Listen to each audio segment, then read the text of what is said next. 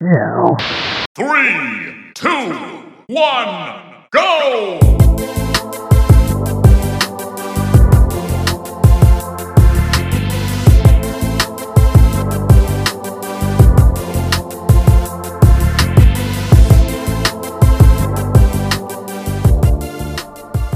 Ladies and gentlemen, it all comes down to this. It's finally time to decide the top 10 games of 2023.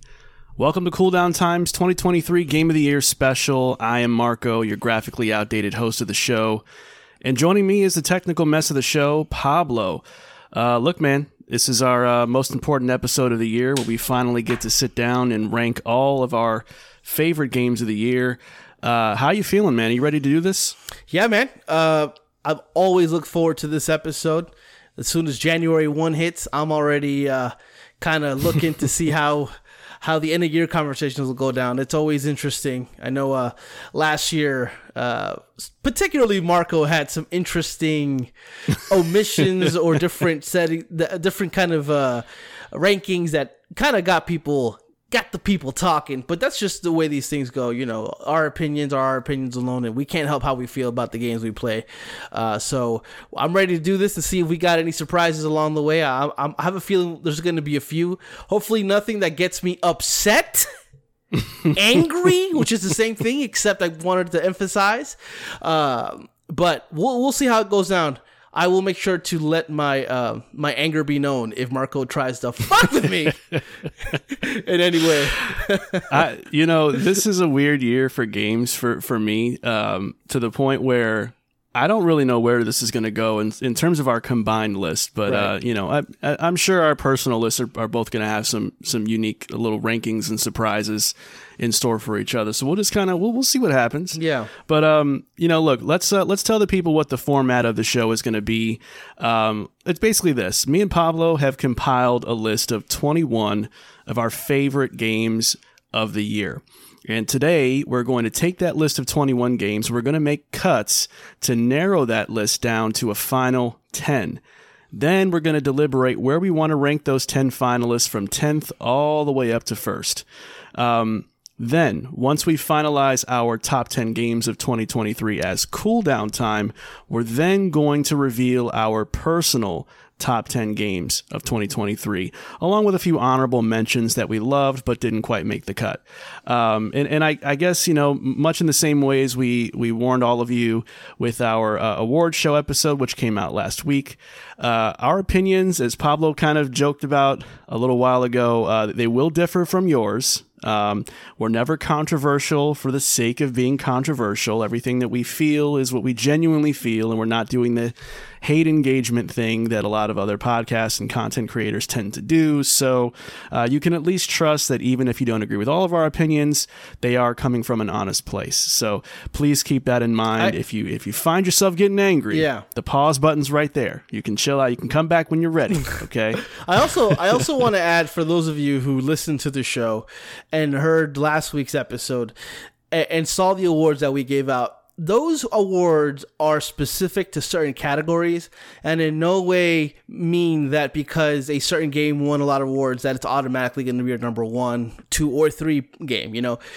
We'll just look at specific things, and we gave awards according to that. So this entire top 10 that we're going to do is a culmination of all the things into one. So don't be fooled by that, by last week's. We're just kind of giving the flowers to specific categories for specific games. So this is going to be interesting because I don't even know what's going to happen. Yeah. No, that's a fantastic point, though. And by the way, for those of you who didn't catch the last episode where we handed out about 11 different awards, don't go check it out just yet. I mean, you're here now. You might as well listen to this episode, but go back and check that one out. We know it dropped during the peak Christmas and holiday times, so some of you didn't get to come check it out maybe just yet. So keep that in the tuck. We're not going to spoil what awards we gave out that episode because we don't want to ruin that experience if you want to go back to it. But we are going to move forward, and Pablo's right. A lot of what you're going to see in terms of cuts and in terms of rankings may not necessarily correlate with some of the things that you may think we would do based on that award show. So definitely worth staying tuned all the way through for sure. But look, Pablo, it's time to get started. We have 21 nominees for the top 10 games of 2023. And let's go ahead and read these out. And these are all in alphabetical order, just so all of you know. There's no subliminal rankings already happening with the way we're listing these out. So here we go. The nominees for top 10 games of 2023 are Alan Wake 2, Assassin's Creed Mirage, Baldur's Gate 3, Bomb Rush Cyberfunk, Coffee Talk Episode 2, Hibiscus and Butterfly, Dead Space, Forza Motorsport, Hi-Fi Rush, Hogwarts Legacy, Lies of P, Like a Dragon Gaiden, The Man Who Erased His Name, Marvel's Spider-Man 2, Oxenfree 2: Lost Signals, Resident Evil 4, Shadow Gambit: The Cursed Crew, Star Ocean: The Second Story R, Star Wars Jedi: Survivor, Starfield, Super Mario Bros. Wonder, The Legend of Zelda: Tears of the Kingdom, and Venba. So there's our list, Pablo, of 21 contenders, and it's time for us to go ahead and start making some cuts. So, yeah, Pablo, I'll give you the honor of making the first one or two cuts here, kind of talk through why they're a cut, but why they were also special games for you this year. Yeah, off rip, I want to get rid of two games off the list, just based on the spirit of how we like to do our top 10 games. These are two games that I did not complete, but I did want to give them a shout out here, because I feel like what we do here is, in about 6 months, we do a retrospective, going back to the games of 2023 and re-ranking, or not re-ranking. Did we get it right? Did we get it wrong? Well, that episode obviously will be coming up in due time, but I think that these two games will probably be something that I talk about then. And those two games are Shadow Gambit, The Cursed Crew, and Star Ocean: The Second Story R. And look, The Cursed Crew is basically my shit. It's basically Dishonored in a isometric kind of form, and it is absolutely an incredible game. You approach each of these kind of situations and objectives in any way you want, and you use all these powers that are very reminiscent to Dishonored as well. And I loved my time with that game. It's just so many games came out around it that I wasn't able to put enough time into it. And then Star Ocean: The Second Story R, I've talked about that game on the show already. It's a game that caught me by surprise, a JRPG that is really engaging. I love the story. I love the characters. I especially love the combat. And I can't wait to get back into that once I am done kind of wrapping up some games on my list. Or wrapping up 2023 games that might not be on my list. But definitely those two games can go. But they're not gone forever. They're going to be games that we'll probably talk about down the road. Nice, man. Yeah, I'm actually pretty interested in the Shadow Gambit game. I had no idea that game existed until I heard God is a Geek talking about it. Oh, yeah. During Game of the Year Awards with their deliberations. And I was like, this could be interesting. I'm not a Dishonored fan. However, I like the idea of a game that's in the spirit of Dishonored, but maybe just presented a little bit differently. So I'll be checking that one out too, actually. I think your issue with Dishonored has always been how the game controls, but the concept of Dishonored and the way you go about things is completely different. It's completely it's interesting. It's an interesting concept that when you put it into this game, it really works really well. Nice. All right, man. Well, that brings us down to 19 already. Let me go ahead and make a cut in the same spirit as what you did. I'm going to cut Bomb Rush Cyberfunk. This is the spiritual successor to Jet Set Radio that I've gushed about many, many times over throughout the course of the show. And it's fantastic. It is everything that I could have hoped out of a spiritual successor for such a franchise that I love as dearly as Jet Set Radio. It is fantastic from the visual aesthetics to the music to the actual act of skating around and putting graffiti out here in the streets, man. Everything just feels really, really good and feels exactly how I would want it to feel in 2023.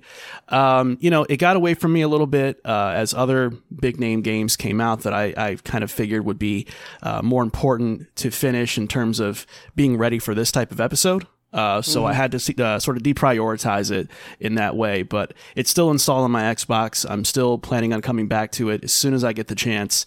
Although that's becoming more and more difficult with the ever-growing list of games that are in my backlog and the ones that are about to come out very early in 2024. So still wanted to give a shout-out to this game, though, and especially a recommendation to anybody who's a fan of this game or the Dreamcast era itself that misses this type of experience. It's definitely worth your while. So shout out to Bomb Rush Cyberfunk. Mm-hmm. All right, man. Now, if you don't mind, you made two cuts. I want to make one more cut to kind of even the playing field. I am going to go ahead and cut Coffee Talk Episode 2, Hibiscus and Butterfly.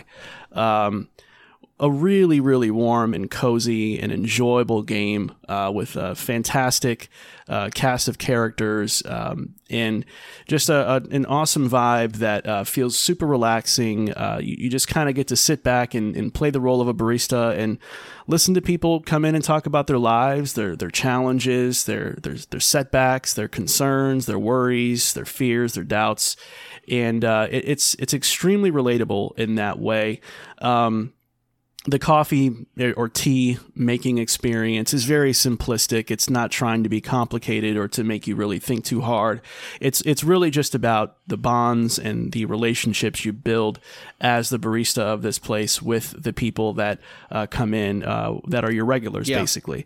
It's not as good as the first game is. I think sometimes conversations in each episode of this sequel can get a little too long in the tooth. And I think some of the plot beats are not as fascinating as some of the ones that happened in the predecessor, but it was still a very, very enjoyable, comforting, relaxing, and almost therapeutic game that really served as a nice break in between the bombastic, crazy, AAA epic experiences that we're kind of used to getting. So and I also like the addition of the item holding thing they do with two, where a client or a customer gives you an item to give to somebody else, and that kind of I like that because that kind of it adds a little complexity to the gameplay that the first game didn't have. But other than that, I do agree. I think the first game was much better. I think it was better written, and I think conversationally those things, the way those conversations went, and the end of those kind of interactions meant a lot more to me than part two did, for sure. Yeah, man. Right. Okay, I was going to get spicy, but I'm going to go ahead and hold off the spiciness for a little bit, because this is kind of an easy cut. This is a game that I loved and a game that you actually hated or didn't like at all, and that's Assassin's Creed Mirage. It's just not a game that I'm going to fight for it. In terms of the other games that are on this list, and because it's only me like that loves it, and you being on the opposite spectrum of that, I don't have it in me to even debate the game in our top 10. I see where you're coming from. Here's kind of what I would say though, and I'm not gonna refute that, you know, it can go, but what I would say is that I don't want our, and I know you know this, but I just want to refresh, like, our top 10 list doesn't have to necessarily be games that we're both feeling good about. So if this really does speak to you as a great Assassin's Creed game that you really, really enjoyed, I'm okay with keeping it in contention for a little longer. I just don't want us to get in the habit of, oh, I liked it, you didn't, so then because only one of us liked it should go. But in order for me to really kind of make a case for it to be even in the top 10, I don't think it belongs in the top 10. So at that point, the concession I'm making is based on the fact that even though I loved it, I didn't love it as much as 10 other games on this list. Okay. So that's fair. That's the main crux. But obviously the added addition to the fact that you didn't like it, you know, just kind of speaks for the game itself and how divisive it was. But yeah. Okay. Because the other game I was going to suggest, which I won't suggest right now, is definitely something that I think we're going to go head to head on a little bit, because I don't see a world where you agree to making this cut so early. But I'll save that for my next show. I think I know which one you're going to talk about, and we'll have that conversation. Yeah, okay. We'll have a conversation. Right. I can be swayed, you know, but we'll see where we go. Okay. And by the way, listeners, we will refresh you on what's left over every, you know, couple of cuts. We'll give you an update. Right now we're at 16 games. Let's try to get it down to 15, and we'll give you a quick little update on what we have remaining. Let me kind of skim over what we've got here. It's a very interesting list because I think that, you know, I know that you already have one that comes to mind that you want to potentially argue over. I think I know what that one is, but I want to kind of detour, and I'm just going to throw the conversation out there of where do we stand on Hi-Fi Rush making top 10 here? I think it's possible that it can sneak in, but I am looking at the rest of this list, and I see a pretty good list of things that I think one or both of us are fairly passionate about. Is this something that we kind of need to get out of the way now? To avoid obstructions later, or do we need to keep this in contention? I think it needs to stay in contention because there's other games on this list that I feel that should go before Hi-Fi Rush. Personally, I think that it should make our top 10. Okay. I really like the game a lot. I'll get into details later as to why, but unless you want me to get into it now, it's up to you. But, well, why don't we just go ahead and let's have the conversation about the game you want to cut. Yeah, I mean, the game that I want to cut. Okay. Yes. All right. Let's do it. Are you sure you know what game it is? Let's just. It's gonna happen sooner or later. Let's have it now. All right. Let's have the conversation. Maybe this will shock you. Maybe it won't. Marco says he knows what it is. I'm saying Marvel's Spider-Man 2. Yeah, that's the one I thought you were gonna say. Yeah. Look. Yeah. I think this game is good. I do. I think the game is good because Insomniac makes good games. Period. That's just what that is. But when we're looking at the sequel of Spider-Man, I think that the game is just too safe. I don't think it does anything better than the first game. Narratively, it's lacking compared to the first game. The gameplay aspects, the new addition to the combat, personally, I did not like in the slightest. It didn't make the game unplayable or anything like that. It's just I didn't really enjoy it. And it's not a game that speaks to me in any way. It's honestly, there are a lot of things about the game that I even forget in terms of story beats. The Venom stuff and the Kraven stuff are definitely standouts. I just think the Kraven stuff was cut too short, and the Venom stuff, we didn't get enough of that. And I think that should have been the main focus of these games. I think they do that often. Insomniac does. They want to cram in so many villains into their games that it's a lot of them gets short shifted, and it just doesn't always bode well for the story in terms of the narrative. But emotionally impactless, all that stuff, it's just way better in the first game.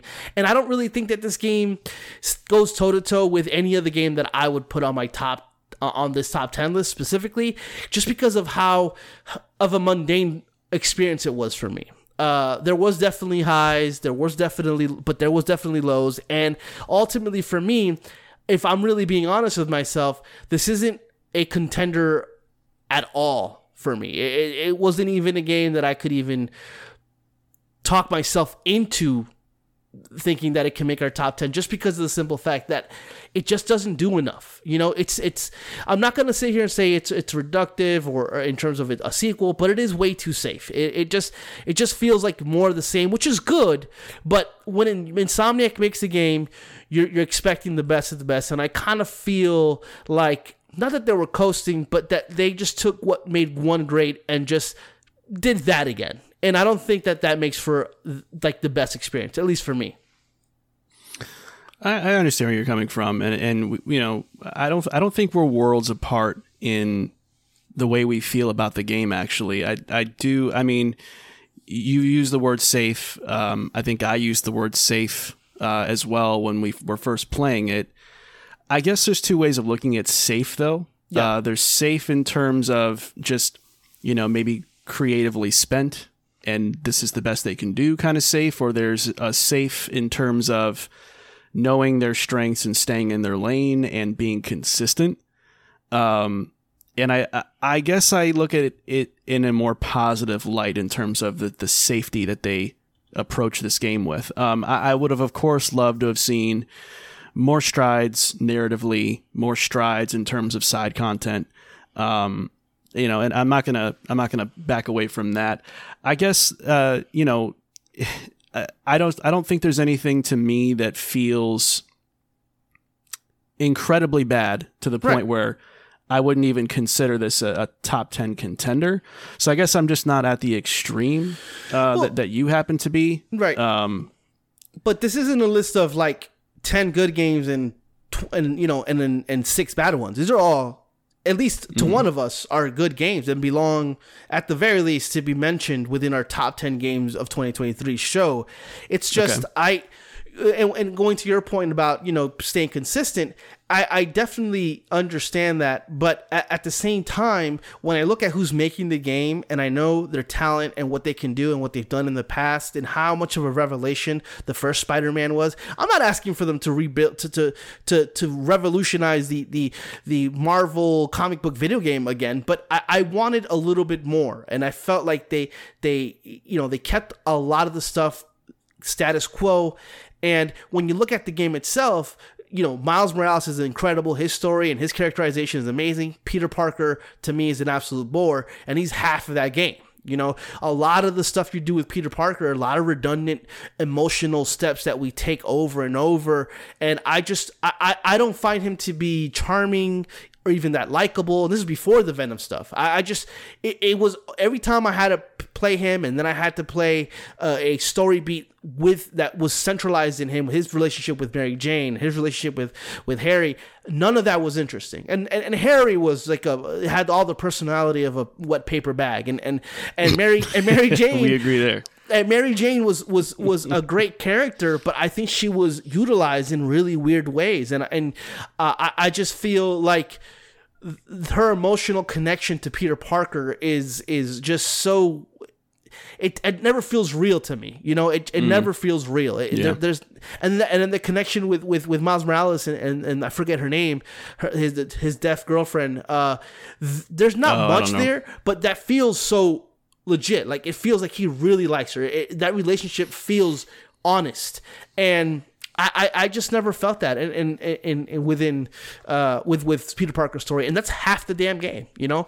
So I don't know. There's just a lot about the Spider-Man 2 game, and I don't want people to be like, oh, I can't believe Pablo thinks it's a bad game. I don't think it's a bad game. You can't really play games for as long as I have and play that game and think this game is bad. It's not bad. It isn't. It's just there's a lot of things about this game that don't work for me, and we're talking about the top 10 games of 2023. For me, it's not one of them. Now, if you do feel strongly about it, Marco, we can keep it and have that conversation later. No. Here's where I'll ultimately land on this, and I'll go ahead and say, like, let's go ahead and cut it. And here's why I'll kind of I'll bend on that. I think that's something that, as I was sort of sussing out what I wanted to do with my own personal top 10 games of the year, I thought a lot about Spider-Man 2, and one thing that I think really stuck out to me was that after finishing that game, I really genuinely didn't think about it too much afterwards. Right. There's not been a time where I guess I've sort of reached back for a memory of playing that game and gone like, oh, that moment or that thing or that plot beat. That fight. I mean, there are things that I enjoyed. I did like the fight with, you know, symbiote Peter and versus Miles, and the Craven arc. I think, even though it was kind of short-lived, I did enjoy the premise behind his motivations and whatnot.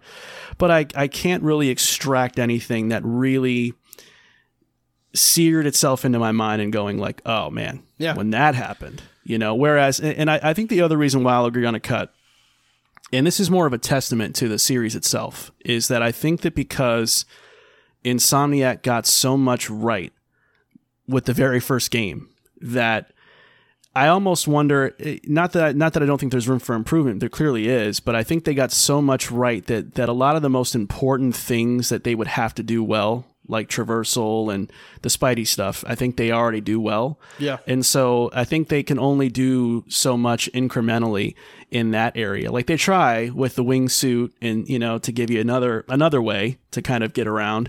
They make fast travel or switching between Spider-Men more interesting. But, you know, I wonder if they kind of plateaued early, and maybe that's why this feels a little bit kind of okay. I go even further. I feel like this sequel was made because the first game was so successful. And I know that they can talk about how much they love the Spider-Man universe and how much they love making these games, but I didn't see the love here. I saw this work, let's do that again. This work, let's do that again. And there are some new things, like I said, but it just didn't feel like the same Insomniac that made the first Spider-Man game. When you look at other games that quote-unquote nail it, like look at Batman Arkham Asylum and then Batman Arkham City.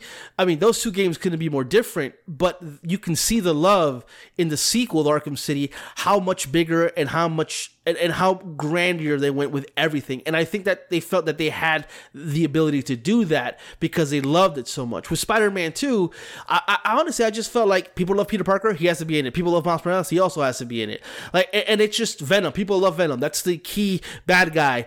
And let's do Venom. It just felt like they were checking off a lot of boxes and really weren't being as the creative powerhouse that they are. And I really feel like they probably ran into a wall with that, which is probably why they wanted to make Wolverine. You know, a complete. It's still within the Marvel world, a complete different character. I don't know. It just, that's another thing. It just didn't feel like the Insomniac that we know and love when they make Spider-Man 2. They still made a great game. It just wasn't as good as the first one, and it wasn't even as good as any other Insomniac games that they've made in the past, in my opinion. All right. Well, we have cut it off the list. Pablo, let's do a quick refresh for the listeners here. Since we've made some cuts now, we're down to 15 games, and they are the following.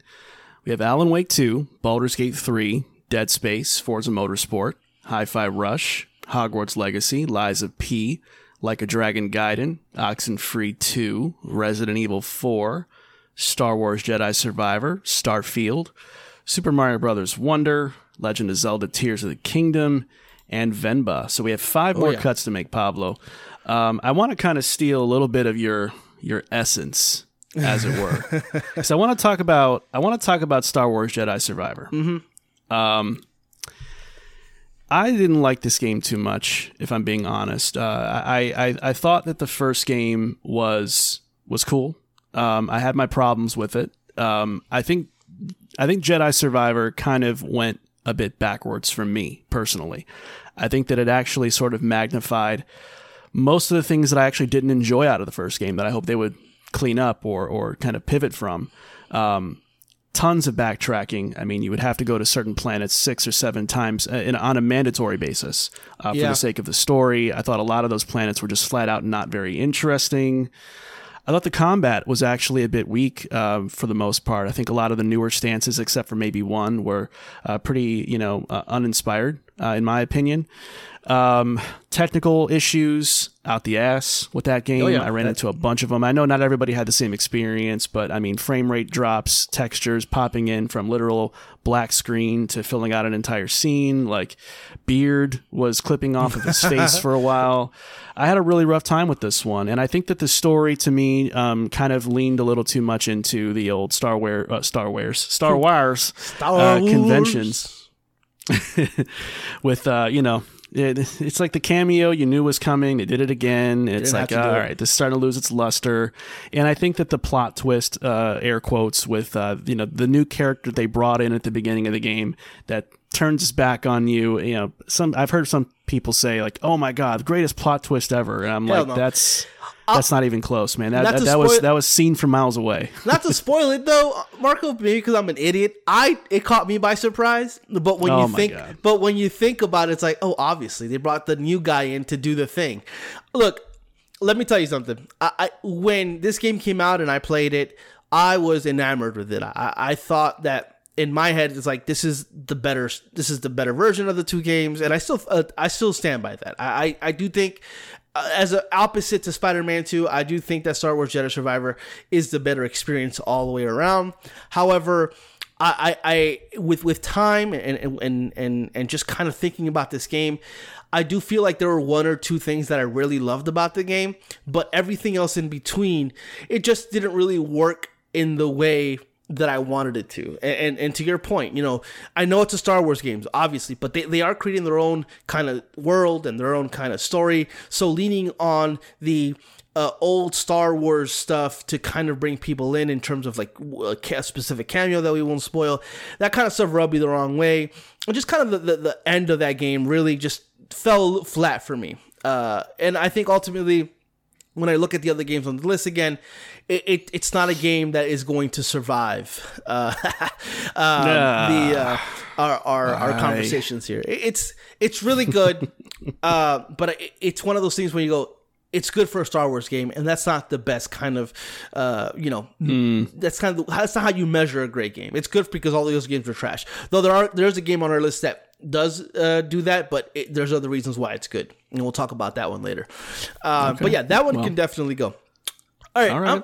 I'm going to offer up a baby here. Venba, this is not a money exchanging application. This is a video game that I loved. Venba is one of the most, it's kind of like one of the great moments narratively for me of the year.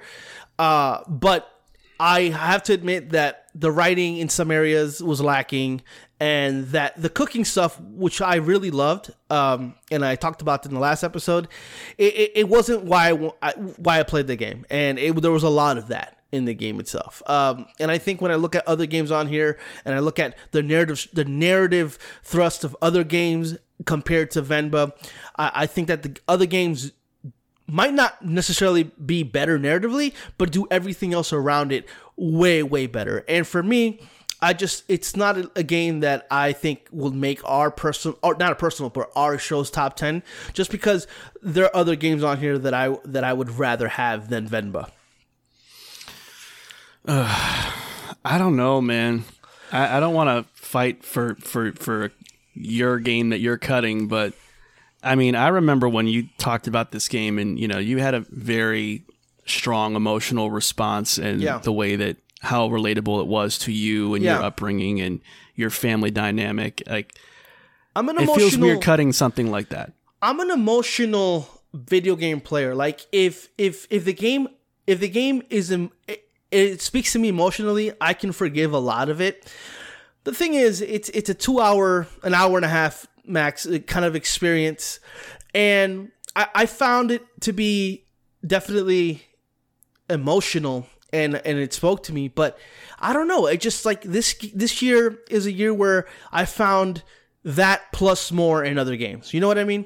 Like, I can offer up a game like Dead Space to be cut, because it's a game that I've played before. The remake definitely makes it better, but there's nothing about that game that makes it like a game that I want on our list. But I know how you feel about it, and well, no, that was actually going to be what I was going to suggest to cut next, ironically. So, I'd be sooner ready to do that than part with Venba just yet, unless we just don't have any other path forward except to cut Venba. So let me ask you this. Because not that you're not emotionally attached to the games, but you're a little more technical. So I mean, the emotionality of a game is definitely important to you, but the technical aspects of the game, how it plays, how it looks, how it runs, all that stuff, you tend to gravitate towards that more. And this game didn't speak to you based on some of those aspects, gameplay loops and all that. How much do you attach emotionality to how good of, like, when you're doing these kinds of lists? Because I definitely do it, but I can't just fully go on how I feel emotionally. This is a video game, an interactive medium, and I have to look at those things as well, and that's why I would offer Venba. But in your the way you do these, how much is emotion attached to this? Well, I think that the way that I look at it is I look at what the intention of the game is supposed to be, right? I think Venba's intention is to make you feel something, right? Whereas if we find, like, let's what's the best contract? Hi-Fi Rush, right? Let's say Hi-Fi Rush is not trying to make you feel something on a deep and intrinsic level, right? So I always look at it from the intention of the developer. What did they want me to do? Did they want me to just have fun and go, wow, that was funny or cool or awesome? Or do they want me to kind of sit back and think and reflect and look for connections between the story I was told and my own life? And I think that if a game like Venba achieved that, because that's what it wanted to achieve, then I think that I would be able to be more forgiving towards some of the gamey shortcomings, because at the end of the day, if the cooking was awesome and the story sucked, it wouldn't be on this list, right? Right. Yeah, but they knew that at the end of the day, the story is what has to matter most. The cooking is just this ancillary piece of the story. Yeah. So I think that they got their priorities straight. It obviously would have been better if the cooking was awesome and the story was awesome. Yeah. But we didn't get that. But I think if the emotional pull of this game, it was meaningful enough to you to say, you know what, despite some of the things that aren't the best about it, I still feel like a cool down time list that represents me and us deserves to have this game on the list. I wouldn't fight that with you. But I also think the game is emotionally manipulative, in that there are certain aspects of the game that they do because they know they're going to garner a specific emotion.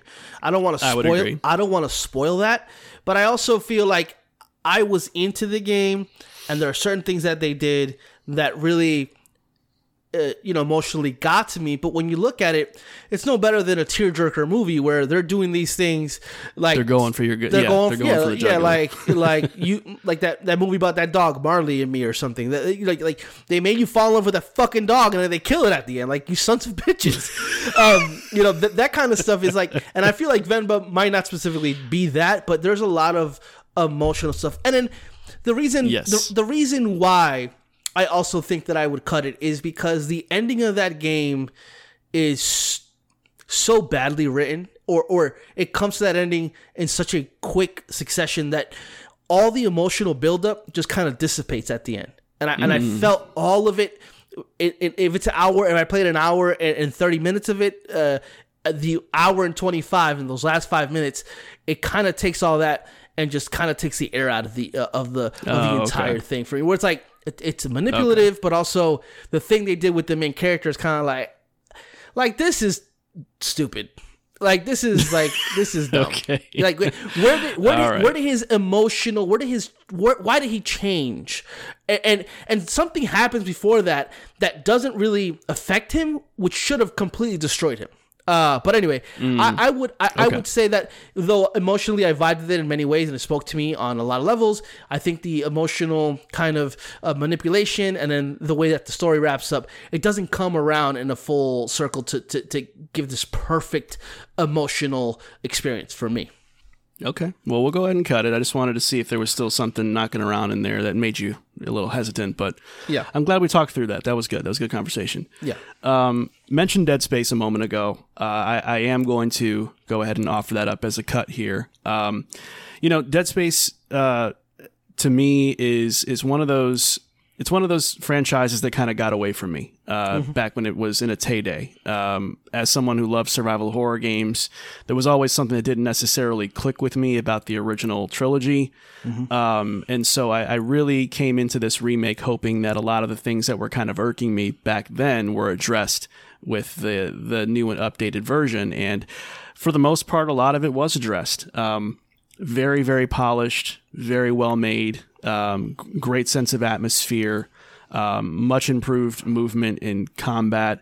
I think a lot of the gameplay beats and the moments in that game are handled a lot better than its original version. And I think that although the story is still a bit, middling at best, I do think that the added bonus of having Isaac speak is it does add a little bit extra to the game that I think benefits it fairly well. I played the first game and I played the remake, and I can tell you that Isaac speaking adds so much to that game. Yeah, it was like weirdly, he was too quiet. He was quiet for no reason. Like, unless this guy's a cyborg underneath there, I would be mute. Expecting him to react like a human being, right? Yeah. So it was a much welcome change. I think that ultimately, there were some issues of, I think, just sort of feeling a bit done with the game a bit earlier than I wanted to feel, even though it's a short game. There were moments where I'm like, yeah, I kind of get the shtick. And I do think that some of the scare tactics are a bit dated, and they brought over some of those elements in a way where I was kind of hoping for something a little bit more modern and a little bit more psychological than here's a monster with, 8 weird tentacle claw things that's got 12,000 teeth in his mouth. chasing you down a hallway. I think that just after a while that kind of loses its luster, but it was still really, really fun, and I highly enjoyed playing it despite some of those things. But yeah, I don't think that ultimately it's a top 10 in this collective list here. So let's make that cut. And I hope we're down to 12 games, mm-hmm. 2 more cuts. What were we going to say? And I hope that they take those lessons learned in Dead Space, and if they ever get around to remaking 2, which is my favorite by far, I would love to see that in all its glory. All right, this is where it kind of gets difficult. I don't want to do the thing because I think last year, and let's talk this one out. Last year, towards the end, we started saying this isn't on my top 10. This is on my top 10 to kind of see where we land. I don't want to do that this year, so I kind of want to, not. So I want our decisions to be based off of these conversations, right, and not exactly. Where did you have it? Where did I have it? Right. And I think that I have to look at that and look at the other games on the list and know where some conversations are going to go, because I'm between 2 games. I'll tell you what 2 games I'm between in terms of cutting: Forza Motorsport and Super Mario Bros. Wonder. Those are my 2 games that let me tell you why, and you can jump in whenever you like. I'll start with Forza Motorsport. I really like this game. I think it's really good. It's just as not a fan of the sim racer, I got as much as I could out of it, but ultimately it's a game that I fell off of it pretty hard. However, I had a great time with it, and for me, it's just one of those things when I look at the other games on the list. I can't personally say it was one of my top games of the year because of the 12 other games that are on here. When I'm comparing these other games, I just feel like it just doesn't make that specific cut. Now, for Super Mario Bros. Wonder, I think that this game does a lot of great things. I just don't like a lot of the things that it does. Like it's a 2D Mario game that is based off exploration. It takes a 3D Mario kind of way of doing things and implements it into a 2D Mario game. I don't like the fact that it doesn't have a timer in each of those levels. It makes the urgency a lot. It doesn't. There's no urgency at these levels. Like, you're searching for the Wonder Seed, and I like that game loop. But after a while, it gets a little old. And I like the changing of the levels. I think some of the stuff is really interesting. However, I don't think it's consistently great throughout. And it's a game that I feel like is very good. It's hard to nitpick anything about the game except how I feel when I played the game and how I'm used to playing traditional 2D Mario games. So maybe that's the old man in me. Like, I want my 2D Mario games to be my 2D Mario games and my 3D Mario games to be my 3D Mario games. I just didn't feel like Super Mario Bros. Wonder was a great 2D Mario game. It's a great kind of game in terms of like the mechanics and everything that the game does. But for me, I just didn't feel like it's a game that really delivered when we're talking about a mainline 2D Mario game, in my opinion. So those are kind of my 2 cuts. What do you think? I know you're a big fan of the Forza Motorsport. So is that a no go for you, or? It's an I don't know yet kind of thing. Let me start with Super Mario Bros. Wonder, because I think I have a much more clear picture on where I stand on that game. I actually got a chance to play it recently. I didn't like it at all. If I'm being honest with you, I felt like there was just something off with the platforming to me. I know 2D Mario games have their own feel, especially the more recent ones, but there was just something a little too slippery and slidey with the way he moved around in this game in a way where I just felt off the entire time. It wasn't like it was hard. It was just that it didn't feel good in that very snappy way that I kind of want my platformers to feel. It was overanimated. Yeah, a little overanimated. I think it was like the feet moving too fast, but his speed was slow. It's like, okay, is he like gathering momentum? Like, what is he? What's going on? Yeah. Because it looked like kind of like the cartoon thing, where like the Roadrunner like starts and then he darts off. It's like, what's happening here? Yeah. And then I also felt like. And this is probably going to be controversial, but I didn't really like either the art style or the the trippy Wonder Seed, whatever it is, concept at all, actually. I felt like I played the first few levels. I saw the parade thing. It was kind of weak, in my opinion. I didn't really enjoy it. I just felt like it was sort of gimmicky, and it really kind of detracted from maybe something more pure that I wanted out of a 2D Mario that this game didn't really have to give. I didn't love the art style myself either. I don't think it was bad. I honestly didn't. I don't think it was that great to look at. You know what I mean? Like, though the Wonder Seed stuff, and when that changed over and those levels changed, I thought a lot of that stuff was phenomenal. And I think that that's really where their kind of artistic flair came to life for me. And I think that's why I loved it in terms of that aspect of it. But when you're not in that Wonder Seed, Wonder Flower zone, I felt like, yeah, it didn't look great. Like the art style wasn't anything to kind of really talk about, you know. But I did, the Wonder Seed stuff was, for me, phenomenal. I think that's the cut. Okay.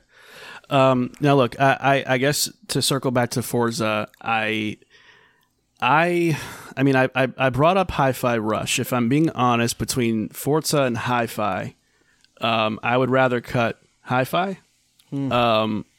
I would like to get kind of a temperature check on where you stand with Hi-Fi Rush, though. Where are you at with that one? I love this game, man. I think that, you know, it's a third-person action kind of adventure game, sure, but it implements that musical aspect to it where you can be bad at that and still enjoy this game. But if you're good at the kind of recognizing, you know, tempos and whatnot, it kind of elevates that game to the next level. I don't know if there's a lot of games that do it as good. I know there's a lot of first-person shooters that have that musicality to it. You know, I forgot that one game that you liked, the first-person shooter, Hell.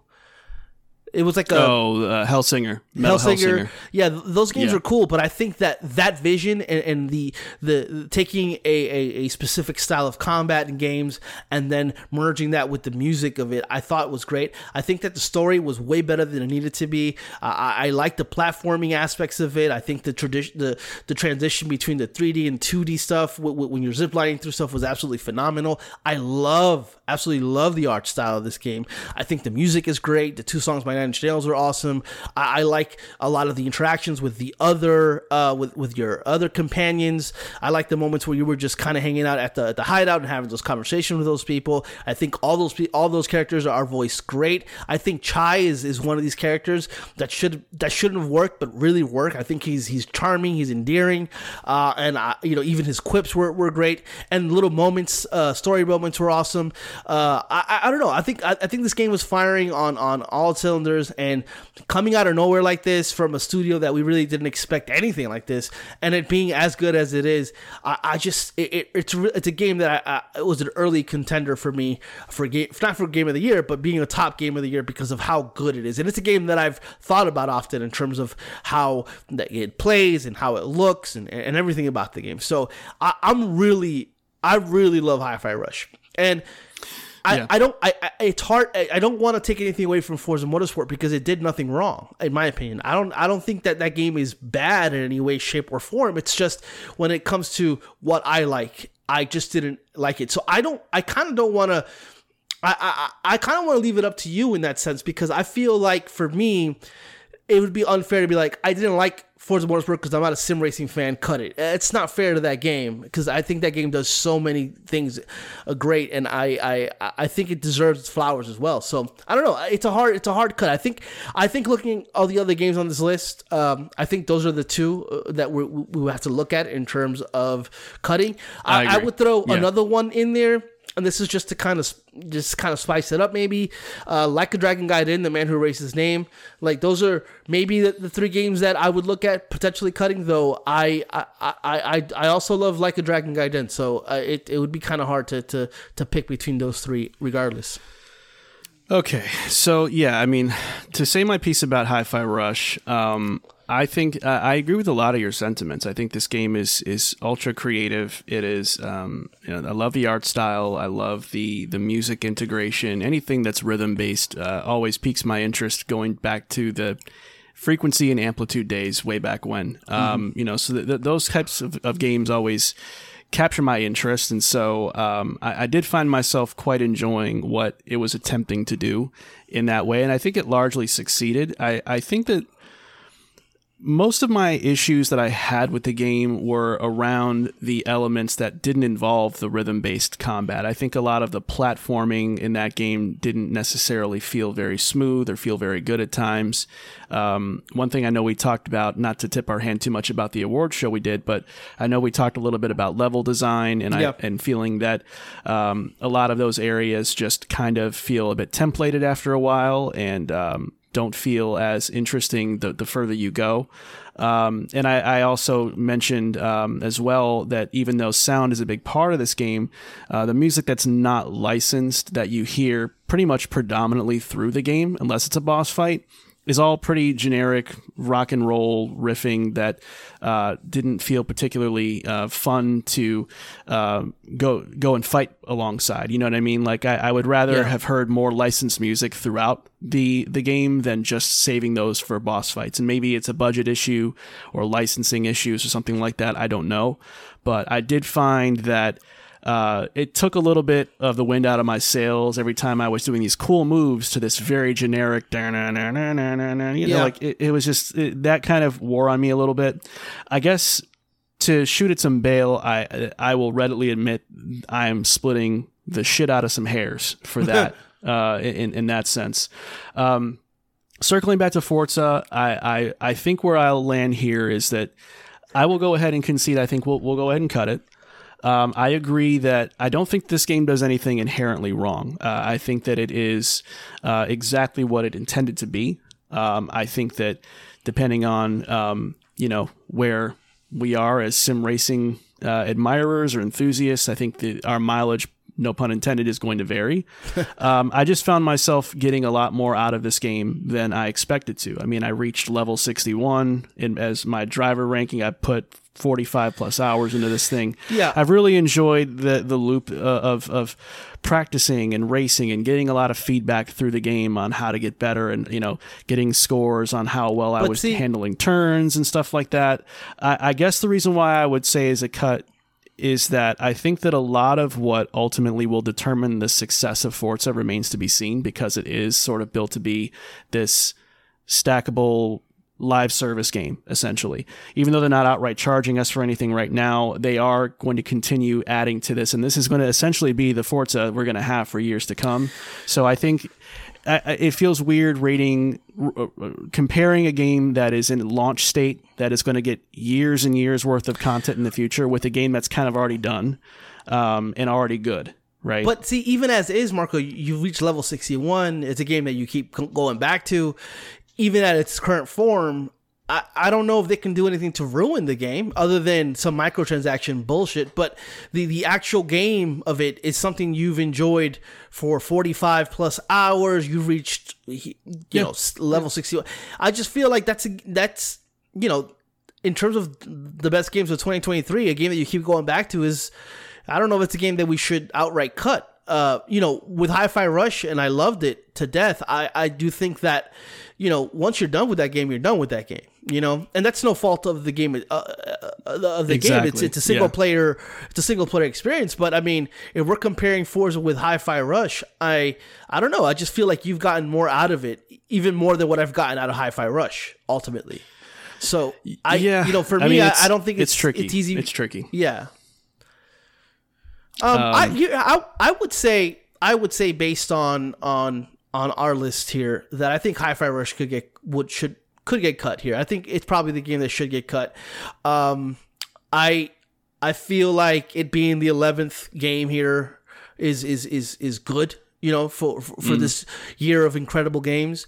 And there was a lot of questions behind Forza Motorsport. The fact that it is sim specific, that it isn't Horizon, that it could potentially be it's a live service kind of game, and those games don't really work out too well. And the fact that it launched in the way it launched, and how much you've gotten out of it, and how much even I got out of it, even though I'm not a sim racing fan. Like this is not a game that I played and put down. Like I played this game for a long time, for quite a bit. So the fact that it made even a person like me who isn't necessarily into sim games play a lot of this game, I think that I think that that's an accomplishment on its own, and I feel like Hi-Fi Rush, all Hi-Fi Rush had to do was be good. You know, it didn't have to really overcome anything.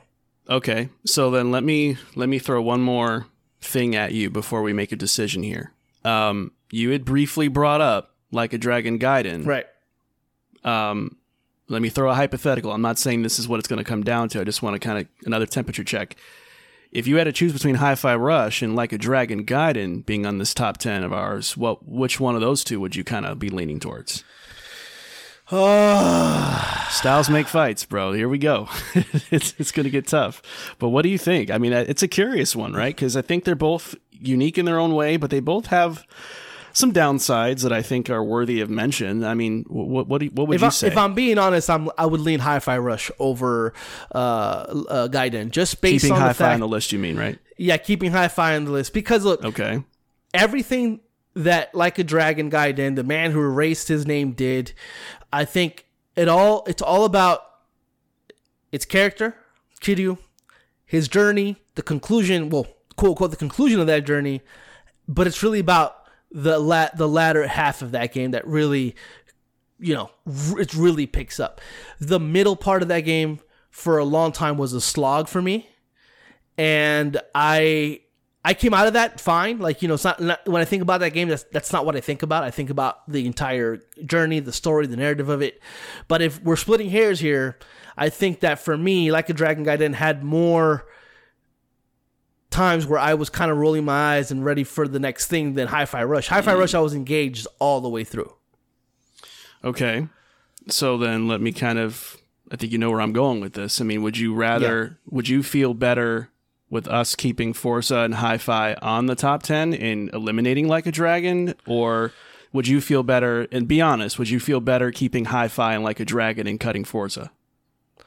I wouldn't say, I wouldn't say I feel better about it, because I don't think that that's, it's not my list. It's our list. And I think when we look at your experience with Forza Motorsport and my experience with Hi-Fi Rush, I think that we're pretty passionate about how we felt about those games. And I think that we agree a lot on what, like with Gaiden did. I know, I think I had a little bit of a harder time with the middle part of the game than you did. But ultimately for me, I think that when I look at Forza and Hi-Fi Rush and Like a Dragon Gaiden, I think that the right cut would be Like a Dragon. Gaiden, just based on me comparing Hi-Fi with that, personally, I think that the right move here would be to erase Like a Dragon Gaiden, the man who erased his name, and keep two games that we're really passionate about. You might add me there, because I think the one thing, and I love Like a Dragon Gaiden, but the one thing that I will say is it does lean on a lot of the conventions of the series. You know, it's very, very familiar. If you played this one, you'll know, like, oh, that's, yep, they're doing that again. Oh yeah, yep. There's the locker keys laying around the city. Yeah. It leans into the same conventions. It does have some padding where you have to do, at least for a portion of the game, some very throwaway side content to kind of move things along. And I would say narratively, there were parts of the story that got a little dry, and I think that towards the end of the game, and obviously the ending of the game itself was highly emotional, through the roof. Yeah.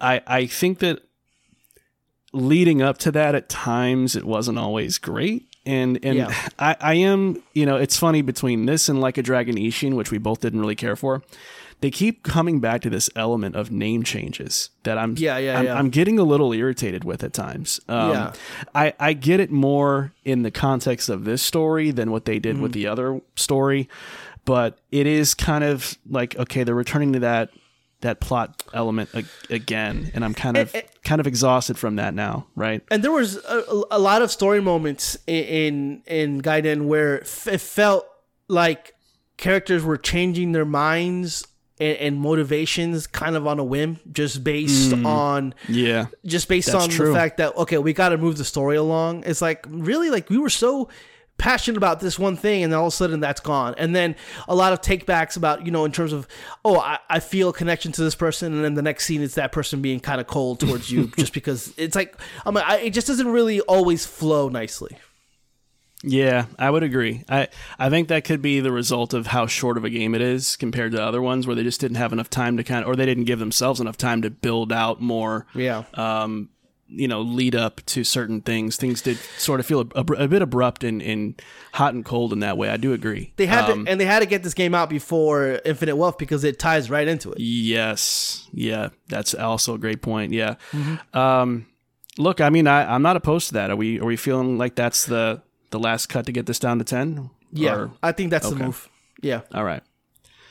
Like a Dragon Gaiden, The Man Who Erased His Name is the last cut. Now, ladies and gentlemen, that does bring us down to our 10 games. Now, we haven't ranked them yet, so don't take this read off as the final order. But just to refresh you on what is now our top 10 finalists, we have Alan Wake 2, Baldur's Gate 3, Forza Motorsport, Hi-Fi Rush, Hogwarts Legacy, Lies of P, Oxenfree 2: Lost Signals, Resident Evil 4, Starfield, and The Legend of Zelda: Tears of the Kingdom. So now, you stanky bitch, we got to rank these hoes. Why am I stanky? I don't know. Okay, I think what we could do here is automatically take Forza Motorsport and Hi-Fi Rush and move them down towards the bottom of the list. I agree. Yeah, that they were kind of on the threshold there, so we should probably do that. Yeah, they were on the bubble for quite some time, so I think those should be moved down towards the bottom. So that's what we'll do. Now, do you have a preferred? What are you thinking in terms of order here? I think Hi-Fi would be a great number 9. I think it's just a much more dynamic game than Forza is, even at Forza's best. It is still laps around a track. That's kind of where I had. That's kind of where I thought we would do. It would be Hi-Fi Rush 9, Forza Motorsport 10, just based on that. And I think those are the games. I think those are the perfect 9 and 10. Yeah, I think we'll lock that in as the bottom 2 there, and I think that's great actually. Now here's where things get pretty freaking interesting though, man, because we have some truly fascinating games we both really really enjoy. That are still in need of being sorted here, Pablo. And I guess what we should do, and we're already kind of doing it now, is we're kind of working from the bottom up for the listeners. I think that's the safest way to do it. Oh my God. I think trying to figure out a top 3 this early is just going to make things weird. Okay. I'm just throwing out some games now. I think we need to have some conversations before we really start figuring out what we're going to do. So I'm going to throw out a game. It's not because I'm proposing that it should be it should be number 7 or I'm sorry, number 8. Just a game we talk about. Yeah. What is the temp on? Let's talk about Hogwarts Legacy. What's the temp on that right now? Yeah. A little backstory on my journey with Hogwarts Legacy in terms of how it relates to the top 10 list. I had taken it out, put it back in, just based on certain aspects of that game and other games on my list, early on anyway. I think where I'm at with Hogwarts Legacy is I think it's undeniably a great RPG. I think that what Hogwarts Legacy does is it takes a licensed IP that's had a horrible history with video game properties and kind of got away from the entire Harry Potter, storylines and all that stuff, and made its own kind of world within the established IP. And it's made by people who obviously love Hogwarts. I mean, the Hogwarts school itself is one of the best things in video games. It's here. It's incredible. In terms of its design. And I do think that the game has a lot of interesting characters and a lot of interesting story moments, a lot of things, a lot of choices that you make. I really think it's a great game. I don't know if it's a game that's going to compete with other ones on the top of the list, but I don't know if it's necessarily would be number 8, or 7 even. But I like it quite a bit. I like it a lot. I just don't know. Do you see it more as like a middle of the pack game, a bottom half game? I mean, bottom half meaning 6, 7, 8. I guess since we already have 9 and 10 established. I don't just trying to ballpark this right now. I don't see it as a top 5 game personally. Okay, that's just me though. I can be convinced because I probably think it's 6 or 7. You know what I mean? Okay. I'm going to, and I know listeners can't see what we're doing on our sheet, but I'm just kind of moving things around to kind of get things in the appropriate ballpark. So we'll revisit that. Okay. I think you made some fair points. I think you know the how well realized this depiction of Hogwarts and Hogsmeade and everywhere else in this game is just done so well. I really enjoyed exploring it, especially as a relative newcomer to the Wizarding World and Harry Potter and all that good stuff. I was really entranced by the whole thing because it just felt so on point with what I was kind of learning in tandem with it through the books and in the films. And I guess that's part of a testament to the game. It really did get me in a pretty big way interested in the IP beyond just the video game, which is, you know, pretty special. Yeah. I will say, I think some of the main story is, you know, not as good as the books by far. And it does feel a little bit, I don't want to say meandering, but it feels like average. It's cool. At times. It's fine. Yeah. It's a fine story. I think some of the side stories are pretty good. I think some of the stuff with, you know, the side characters that you befriend in the game really go places by the time the game is over. And I like that a lot. But I would say probably the biggest issue I had was that main story in the game. Yeah. The combat felt good. I mean, being in the open world felt good. Traversal in the open world felt good with the broom and hippogriffs. Oh my God, flying around, it's awesome. Oh, it's so great. Good. It's fantastic. And the game just has really top-notch sound and music and presentation. I guess, yeah, narratively, I guess that's where I kind of see it falling down a bit and being more of a bottom half game. So I'm kind of with you there. Okay. So we're kind of in agreement there. We'll see where we ultimately put it in a bit, but let's talk about. All right, let's talk about Starfield. Let's talk about Starfield. What's going on there? I think Starfield is amazing. I think it's incredible. I think for me, when I look at what I like about Bethesda Studio games and the RPGs they make. That's what they wanted to do, and that's what they did, regardless of what social media fans of Xbox declared the game as the game of the generation. What Bethesda went to do is start a new IP, but do the same kind of game that they've always made. I personally think that it accomplishes all of that and more. I think one of the weak points about a lot of Bethesda game is the main story, and I think the main story here of Starfield is phenomenal. I think that the faction missions were really well fleshed out, and you did so much, and it was really those were really amazing. The problem that I had with those though is that they never really interacted with one another. You can be a ranger, a space pirate, and you can be a litany of things that contradict each of those things, and it never comes together in a way where other games within Bethesda, you know, their library, how they do. Like in Fallout, if you become part of the Brotherhood of Steel, you can't become part of another faction. You know, those quests go away. But I felt like a lot of that stuff didn't bode well for the game. I think that the traveling system, also with the loading screens, wasn't great at all. But overall, my experience with the game and how I feel about the game and how I think about the game and being far removed from the game after about 100 hours into it, I really think that this game was one hell of a time. I loved every minute of it. Finding these weird, amazing side quests that just were like just out of left field and kind of how that kind of just gave that Bethesda charm in terms of their writing, in terms of the ideas they had and how they implemented that into the story. I don't know. I think this game gets a lot of shit. Obviously we know that. But I think it's one of the top games of the year for me personally. Okay. You know, when we talked about Hogwarts Legacy, I think one of the things that, you know, kind of knocked around in my brain as I was talking about it was narrative. And I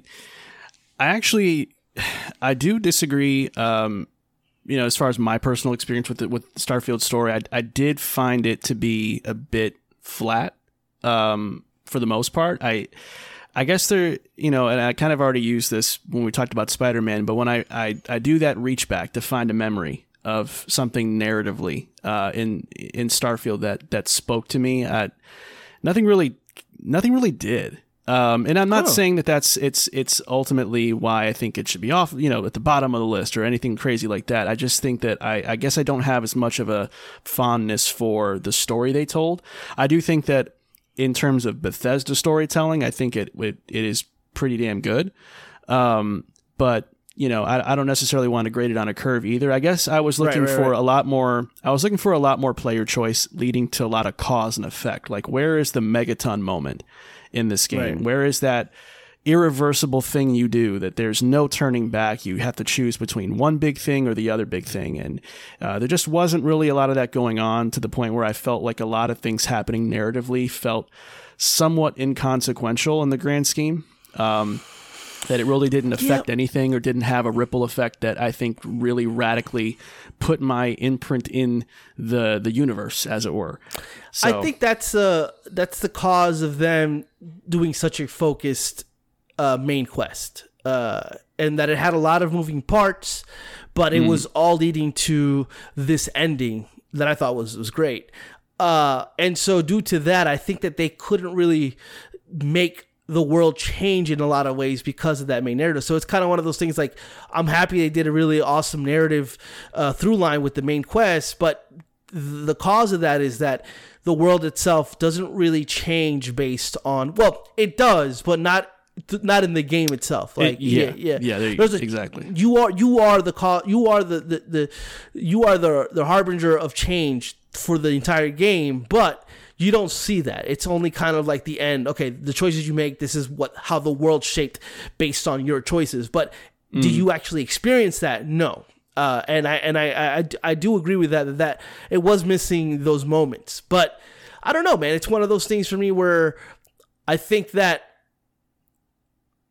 maybe Starfield isn't going to be that kind of game. Like, maybe that IP isn't going to be the Fallout or the Elder Scrolls in terms of you causing change in the world as is, but rather a game that's a little more focused on its narrative. But I don't know. For that, I enjoyed it for that. Though I do agree. I do agree with some of your choices, with some of your thoughts. So where do you want to go next? Well, I guess, you know, we do need to kind of get some of the order in order.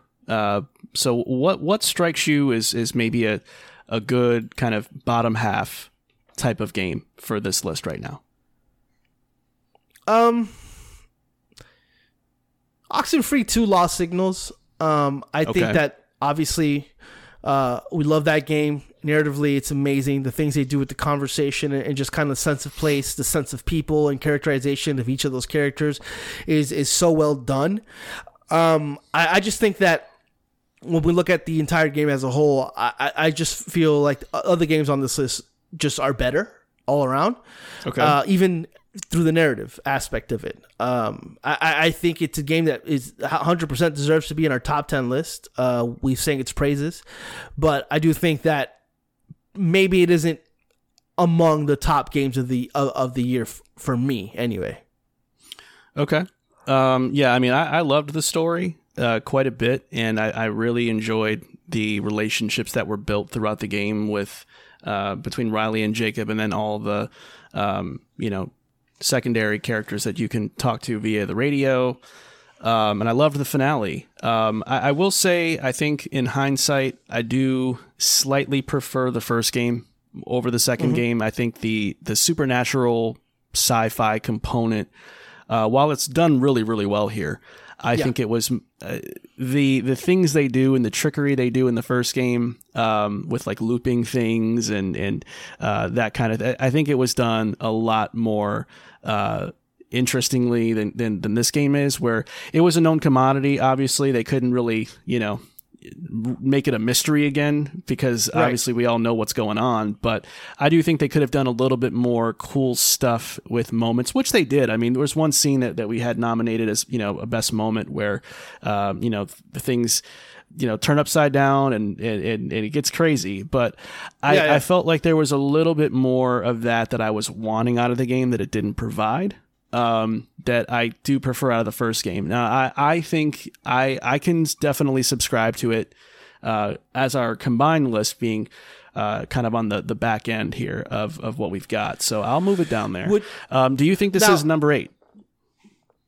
That's what I was going to say. I think we talked about Hogwarts. I mean, what are we thinking here? I'm thinking that I think the Oxenfree 2 is number 8. I mean, number 8. Yeah, yes. Number 8.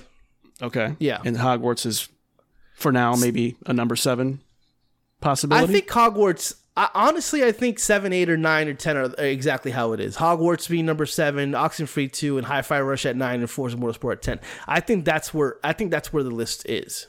Okay. Yeah. Well, let's kind of soft lock that for now, and then we'll kind of... Because I feel that the next 6 here on the list are crazy. It's going to be a grind. Yeah. Okay. So then, let me kick it over to you. Kind of, where do you want to drive us next? You go, because I've driven the last couple of ones. What do you think? I talked about Starfield. I brought up Starfield. Oh no, you brought up Oxenfree too. Yeah. All right. Whatever. Yeah. Whatever. It doesn't matter. Whatever you want. Okay. Well, let's go ahead and talk Baldur's Gate 3. Yeah. Yeah. I want to talk about Baldur's Gate 3. Yeah. What's up? Well, how about? Okay. It's hard for me because I think this game, where I'm at, it is just absolutely just being. It's just amazing right now. For me, I don't know if I can get the first 20 hours out of my head and how much I struggled with the game, but I'm about 75 hours in now, and I don't want the game to end. I am having the time of my life with it. I think that everything that all the choices I made early on are now coming to light, and there's some story moments that are really just kind of like mind-blowingly well done. A lot of the companion storylines are coming to an end, and where each of those characters leave off are so different from where they started, for the better and for the worse in terms of their characterization. I think that the main story has picked up in a way where I'm struggling with 3 or 4 different options to finish the game, and each of those options they make a lot of sense, are very interesting, and but I'm having that kind of, which I love. I'm having I'm role playing the game where I really don't know where I'm going to go in terms of how I'm going to end the game. It really is just firing on all cylinders. And the fact that I've gotten down my team comp and my personal character right where I want them, and I'm doing some real damage, and I'm setting up certain things in the combat that are really working for me really, really well. The whole D&D aspect of it, I'm really getting into that and understanding how those things work, how certain elements can affect it. It's just so deep, and I'm in it right now. I'm so deep in it that I feel like this game for me is possibly one of the top 3-4 games of the year for me right now, in terms of everything that I've experienced. I know your experience has been very different from mine. What do you think? Yeah, you know, it's been a crazy journey with Baldur's Gate 3 because my first playthrough was rough. I didn't have my bearings whatsoever. I didn't understand the ebb and flow of a game like this. I didn't understand the D&D component of it. So I was trying to learn the game. I was trying to learn Dungeons and Dragons. I was trying to learn CRPGs. And it was very rigid for me at first, to the point where I actually scrapped my entire first playthrough. And I started clean over from the beginning. And I mean, I dropped a game that was probably 35, 40 hours in. Oof. Just to start over. And I found that as the dots were connecting and as I was starting to piece together exactly what this game was offering me in terms of options and choice and freedom, and then getting a wrangle on the CRPG mechanics and figuring out how to really maximize my my game strategies and my tact and all that. I haven't been able to put this thing down, man. I really haven't. It's It is as good as people say it is. It really is. I do have my gripes with some things narratively. I do think that there's a little bit of some, there are some, at least in the path that I've taken, there have been some lulls. And there are some characters that I've recruited that I don't find particularly interesting. There are certainly more charismatic people in my group than others. And I think that, leaning on those people has been super fun, but kind of wishing that there was a little bit more dynamism with the group as a whole, and that there maybe is more interaction with them together, where I think that doesn't come around nearly as much as I would hope for. And I will say that I do think that some of the technical issues, they do have to be mentioned here. I mean, it is... Yeah. It's got some frame rate problems, especially when you get up in Baldur's Gate itself. You're kind of going, damn, this is supposed to be in performance mode. It is in the 20s. Yeah, right, there's some stuff happening there that's not great. There's some sound issues that I experienced pretty routinely. I've had some problems where the game is kind of froze up on me. Not that it literally froze up, but like that somebody would be initiating a move.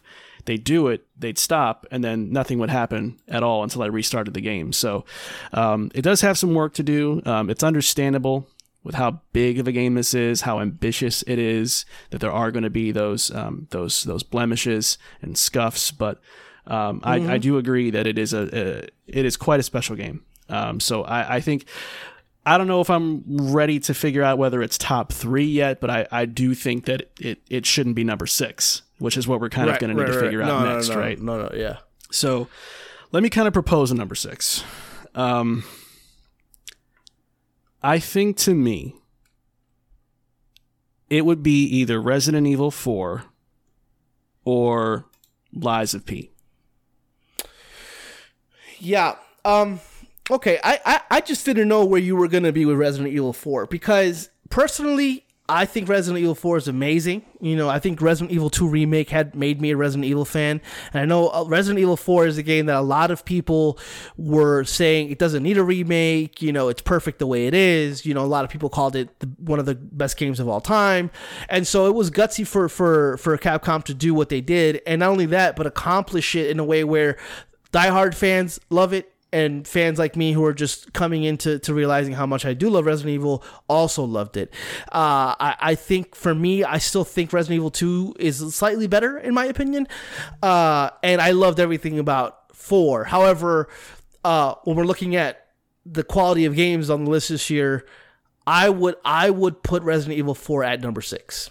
That's kind of where I would have it. But not just compared to Lies of P, but just in general. That's where you think. In general, and also compared to Lies of P, though, because I think that Lies of P for me would be my 5. Okay. In here, okay. On our list, yeah. Yeah, I don't have a problem with putting RE4 down at the 6th spot. And it's not, and I want to be very clear. We don't, on this show, we don't hold remakes. We don't grade them on a curve, or we don't think of them as less than because they're remakes. I think if you do an outstanding job with the remake and you really surpass expectations, there's no remake tax at all. But I do think that in terms of what is left over on this list to sort out, I think that those games, to me, sound like they are more prolific to either one or both of us than Resident Evil 4 is. So I am actually quite content leaving it at number 6. Okay, let me ask you this, because not that you weren't high on it, but Starfield doesn't sound like a game that you would put above Resident Evil 4. It's tricky, right? Because I think looking at this from a collective perspective, right? I think that the good outweighs the bad with Starfield, in my opinion. I'm not of the belief that other people have of it, where it's just, it's a complete failure. It was boring. It was this, it was that. I think both of these games are, if we're comparing RE4 and Starfield, I think it's both of these games are good. It's a little hard to compare a remake with Starfield because RE4 was already kind of RE4. And I think Starfield is a lot more risky and ambitious. Yeah. But it's always going to be an apples to oranges comparison, no matter what we do here. Yeah, Resident Evil 4 was a known commodity, while Starfield is a brand new IP. Sure. Yeah. And again, I'm not saying that we should hold that against our Resident Evil 4 either, but I think something that you said is interesting when you talked about RE2 still being kind of your favorite remake of the series. I think all the remakes they've done have been outstanding. But I will say I do go back and forth between this one and RE2 is which one I think is the best remake that's ever been made. And you know, it changes all the time. So I think that, I guess it feels like there's a little bit more certainty around. Well, actually, they both have a similar level of certainty that they're both great games. But I guess I guess to just kind of spell this out plainly, you would rather have RE4 at 6 and Starfield maybe what at 5? Yeah, that's kind of where I would like them, but I do think that I do think that they could flip flop, and I wouldn't have a problem either way. Okay. I mean, and you were very impassioned about Starfield, even more than myself, and I think that does count for something when it comes to our combined list. So why don't we go ahead and put RE4 at number 6, and we will put.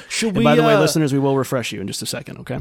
Yeah, should we lock the bottom 6 and start kind of going through the top 5 now? I think we need to. So here's what we have right now. And we'll take one more look at this towards the end and make sure we're feeling all right. But right now we have number 10 as Forza Motorsport. We have number 9 as Hi-Fi Rush. We have number 8 as Oxenfree 2. 7 is Hogwarts Legacy. 6 is RE4. And as of right now, at least 5 is Starfield. So I think that's in a good enough place to kind of maybe hash out the top 4, if that's okay with you. Or do you want to revisit anything?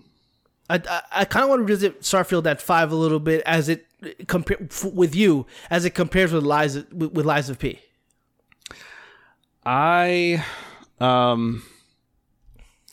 Man, that's a really tough one. I think Lies of P really, really has me excited to be honest with you, because it's really the first traditional Souls-like game that I've ever liked or finished, honestly. And I'm not counting Elden Ring; that's a whole different beast. I mean, traditional Souls-like games. So I guess I just have it has a special place in my heart. I agree for that. You know, I'll make an even bolder claim later. And we get to personal stuff, but I am very happy with Lies of P and for what it was, and I have no issue with it being, you know, fairly high up on the list. So I kind of want to be honest with ourselves here, and I think I would say here, without a doubt, the top 3 games for us are Alan Wake 2, Baldur's Gate 3, and The Legend of Zelda: Tears of the Kingdom. In which order, I don't know, but I'm okay with that. I think that's where we should lean, because honestly, in ways that we've spoken about these games, I think that even though we really haven't spoken about Alan Wake too much yet, I do think that those are the games that really stood out for us this year, among the best games of the year. Yeah, unless you want to make any kind of crazy change right now with 4 or 5 or anything as it compares to 1, 2, or 3. Here's kind of what I want to do. I think that I feel very good about the bottom 3, and I think I'm going to feel very good about the top 3. I think what I want to do is maybe when we establish the top 3, or maybe we can do this now. I think we should do it now. The middle of the pack of this list, I want to make sure we're really, really on board with how this is looking. So right now, in the middle of the pack, I guess 4 through 7, Lies at P would be at 4, Starfield at 5, RE4 at 6, and Hogwarts Legacy at 7. How does that feel? Because I think that's I guess where mentally I don't feel locked energy, particularly with 4 through 6. I guess I'm cool with Hogwarts being at 7. But is there anything, you know, I know I'm speaking very open-endedly here. Is there anything hitting you about Lies of P, Starfield, and RE4 being in that order, good or bad? I feel good about it, but I kind of would like to see Starfield in top 5. Well, it would be. I mean, right now it's currently at 5. I mean, like not just 5, like barely making 5, like at 5, like at 4, like above 5. Just because I love Lies of P. I think that it's, for me, it's not a Souls. It's not good enough. It's not good enough as a Souls-like. I think it's just as good as the other FromSoftware offerings. I just think the ambition of Starfield is so much grander, and everything that they accomplish in that game just speaks to me a little bit more than it does with Lies of P. I think Lies of P does a great job. I just think that the inspiration behind Lies of P being Bloodborne and taking a lot of things from other FromSoftware games is an established format that they've perfected for their own IP here with Lies of P. But I do think that ultimately for me and how I feel about those games, I think that Starfield does more. And I've got more out of Starfield than I did out of Lies of P, even though I absolutely love Lies of P. Okay. I can roll with that. Can you potentially roll with flipping RE4 and Lies of P? Because I'm more passionate about RE4. I think, to speak plainly, pound for pound, I think it's a better game than Lies of P, and I love Lies of P, don't get me wrong. I think if I'm splitting hairs about Lies of P, I think narratively, while I love the recontextualization of the Pinocchio story, I do think they can kind of get lost in the trappings of the FromSoftware brand of storytelling, where it's all very like ghostly dialogue and everybody can be a little less direct than I want them to be, and they can speak very cryptically at times to the point of exhaustion. Some things are not fully clear about what's going on and certain motivations, particularly with bosses, because they hide a lot of that behind like this text that you can't read until you play New Game Plus or something like that. So it does kind of, I guess what I'm saying is that the story of Lies of P is it's impressive in its recontextualization of the tale, but I think some of the execution can be a little draining for me at times, to the point where I'm like, I just want to know what's going on. Can you tell me what's going on? Like, what am I doing? I'm good with that. I think Resident Evil 4 being one of our top 5 games of the year, I think that's good. I like that for our list. I do. Now, I'm not saying RE4 has a better story. I mean, it's a Resident Evil story that's going to be campy by nature. I just think that pound for pound, it's just such a well-made, well-paced reinvention of such a classic that was already there. I'd love to see it at 5 at the very bottom. I like this. I like 4 through 10 quite a bit. Okay, I feel better about it now. That feels more lockable in my brain. Yeah. Okay. All right, man. So we got top 3 to talk about now. I think I want to talk about number 3, and I think if I had to propose one, I would throw. I don't know how you're going to feel about this, but I would personally feel pretty good about putting Baldur's Gate 3 here. I would love to see Alan Wake and Zelda fighting for the top spot personally, because I think we'll talk more about Alan Wake in due time, but I just think that game is such an artistic display of excellence in so many different ways, while also being a very good survival horror experience, and interweaving this dual campaign structure that could have been horrible, but really kind of worked and juxtaposed really nicely together and contrasted nicely as well to keep things fresh so that we're not stuck in one place doing one thing for too long. And I just think that it's doing so many things and it doesn't nail everything. And we can talk about that if we feel compelled to say Baldur's Gate 3 should be more deserving of a higher spot. If it does less wrong in your opinion, but I want to get your thoughts on Baldur's Gate 3 being number 3 and where you're at with that. I agree with you. I think that Baldur's Gate 3 at 3 is kind of where I would like it as well. Obviously, we sung its praises here. It is as good as people say it is. I personally, it's not better than those top two games for me.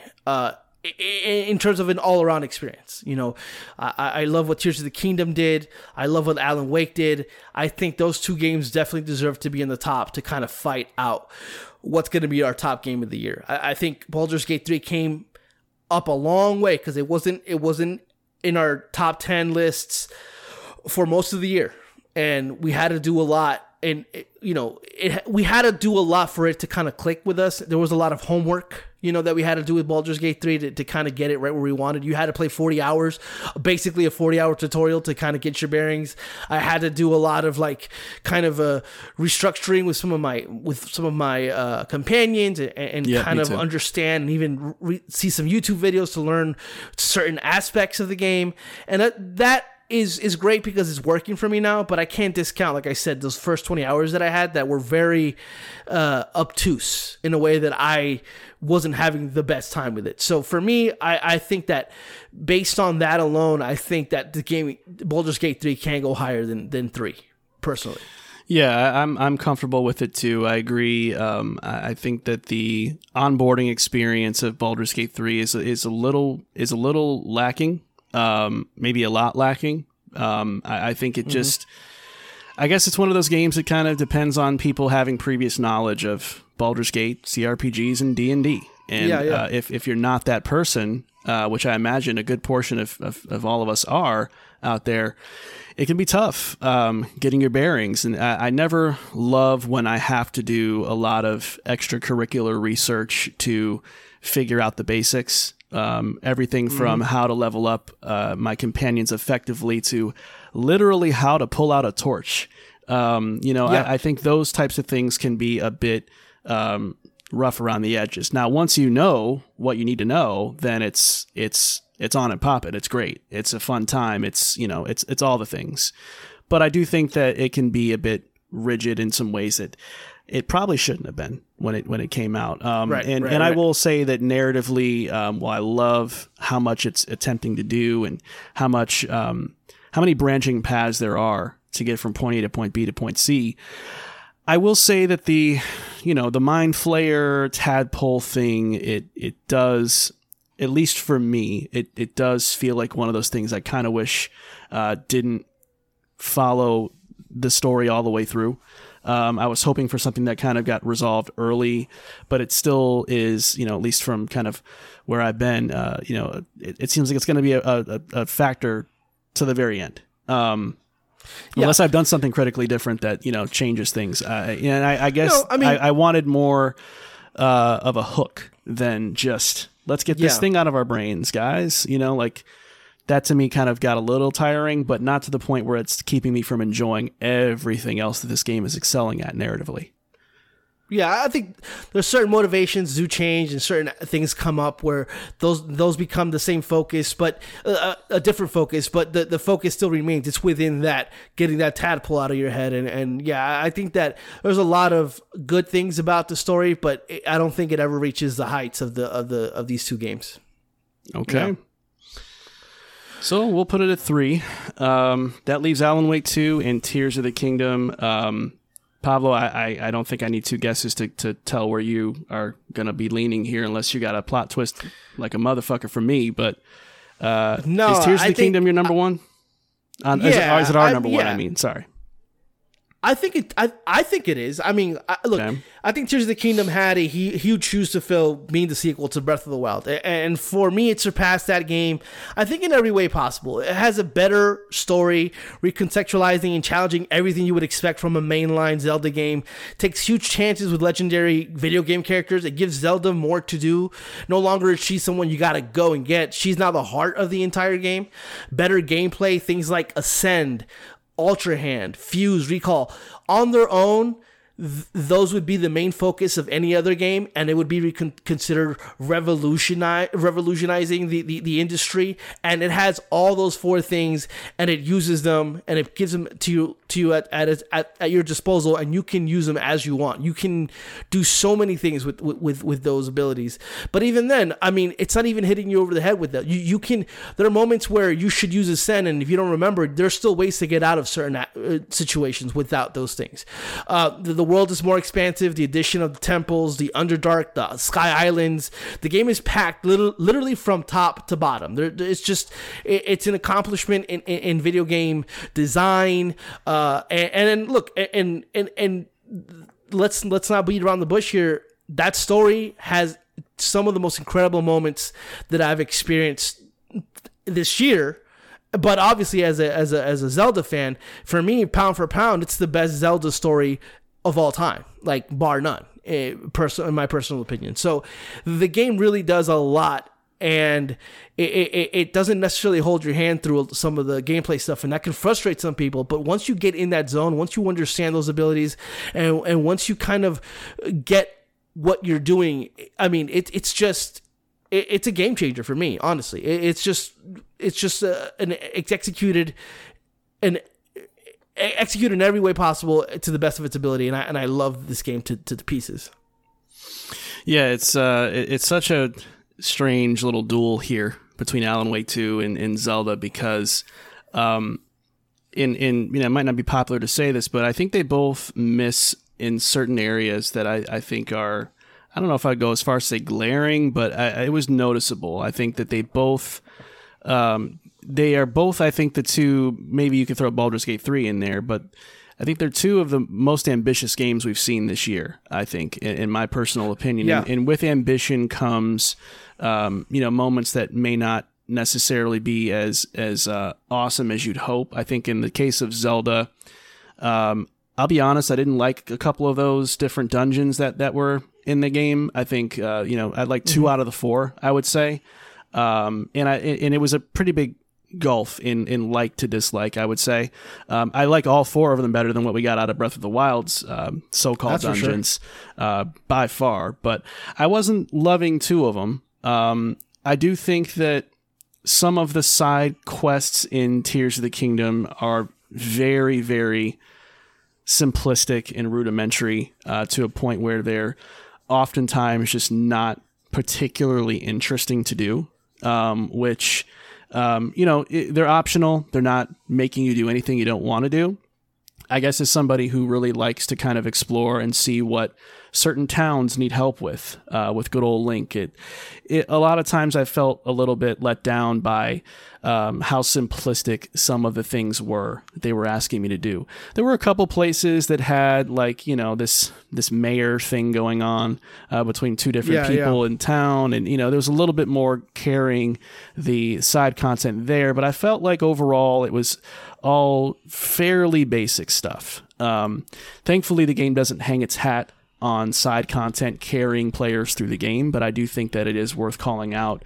Since we are splitting follicles right now, that stuff to me was a little bit lacking. So and in terms of Alan Wake 2, I think some of the hairs I'd split there is that the convolution in the storytelling is intentional. It is meant to be disorienting. It is meant to capture the confusion and the gotta figure this out energy that Alan has, particularly in his side of things.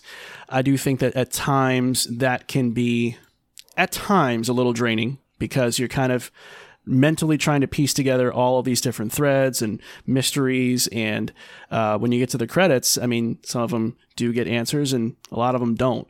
So, unfortunately, until we see what the DLC is going to amount to, there are some of those missing pieces that I am interested to see get clarity and resolution. But I do think that it did end with quite a few loose ends, and maybe a bit more than I would have been comfortable with. But again, it wasn't to the point where I'm like, oh, well, that was a total waste of time. That didn't move the needle at all. Not at all. I don't feel that way one bit. But I think our list makes more sense with probably Zelda being on top, though. I think that's just kind of... Yeah. And I kind of want to say, when it comes to specifically Remedy, like, they didn't sacrifice anything in terms of what their vision was. Like, sure, they could have probably made things less obscure for the sake of commercializing it and possibly making more money, but they didn't do that. They had artistic integrity, and they really wanted to make the game they wanted to make. like you said, the kind of confusion of it all, the obfuscation of story elements, it's all on purpose. And you may think that that leads up to this moment at the end of the game where it's all things are answered, but it's not, because that's not where the story is going. They're going someplace with this, whether or not we get that in Alan Wake 3 or Control 2, or whether or not we get that with the DLC. There's more to come here, and I feel like the questions that they did answer were ones that we wanted answered the most, and the things that were lingering, I think those are going to be really cool tie-in moments with other games, because remember, this is part of a shared universe now, and so they have to leave some of those threads a little bit loose so they can pull on them a little as time goes on with what they're making here. I also think that this game kind of, you know, bolsters Sam Lake into the pantheon of like great game developers and game directors, because I think that his vision is uncompromising. A lot of the credit we give Kojima for his stuff is the same thing that can be said for Sam Lake in a lot of ways, and I think that is something that we should definitely also reward. Listen, I think that I have a Zelda tattoo on my body, and I don't think that I'm not gonna sit here and tell you that I felt that Tears of the Kingdom is by far the best game of the year. I do think that there is room to possibly, talk about Alan Wake 2 being the best game of the year, our number one. I think that's completely fair. I think that the game does so much, and we're narrative-driven people, and this game takes so much big swings with its narrative and tells a story unlike anything that I've seen in other games. I think Control was a little bit like that, but it was a little bit more controlled in its story. I think Alan Wake 2 goes pretty far in terms of like what it's trying to do and how it's trying to make you feel by kind of hiding things in plain sight and giving you the dual storyline that comes together at the end, and things that you do with Saga, how they help Alan Wake, and there's certain moments where that you did with Alan Wake that when you go back to Saga you understand those moments a little bit more, and how they tell that story in that way is so amazing. And I think that they're really doing a lot with the story. It's not an A through Z narrative. There's a lot happening here, and I think that's an accomplishment. And for guys like us who've been doing this for almost 2 years now, and kind of just always praising a game for its narrative. I mean, if we're gonna give a game a top honor because of its narrative and how much it did, I think this would be the year. But I guess that would really be up to you in terms of how you feel about that. Yeah, I mean, I think that both games could be a great number one. So I think we have the right two here at the very least. I think I'm leaning for us Tears of the Kingdom being number one, and okay. I think that the main reason why is, we've said our piece about both games at this point. I think that ultimately Alan Wake 2 is still...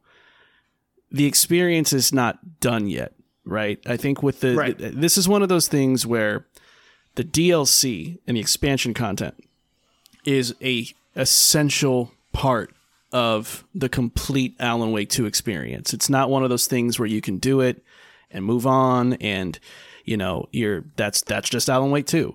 You have, the new game plus component of it alone is changing variables and introducing new threads to the mix as well.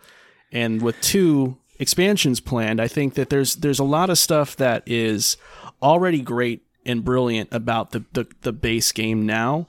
But until we see how the rest of the pieces fall into place, I think that's when we'll kind of know. Yeah.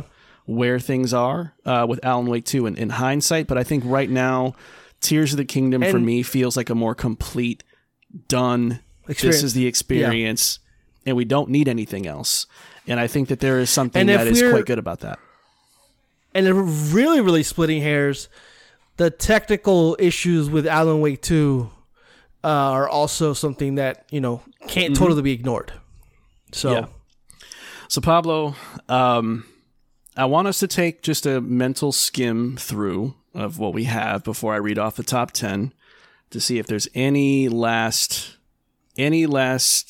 concerns or wondering about this or that before we lock this whole thing in. Are you feeling good? Is this looking right in your brain, in your crazy ass brain? Or is there that one thing that's making you go, eh?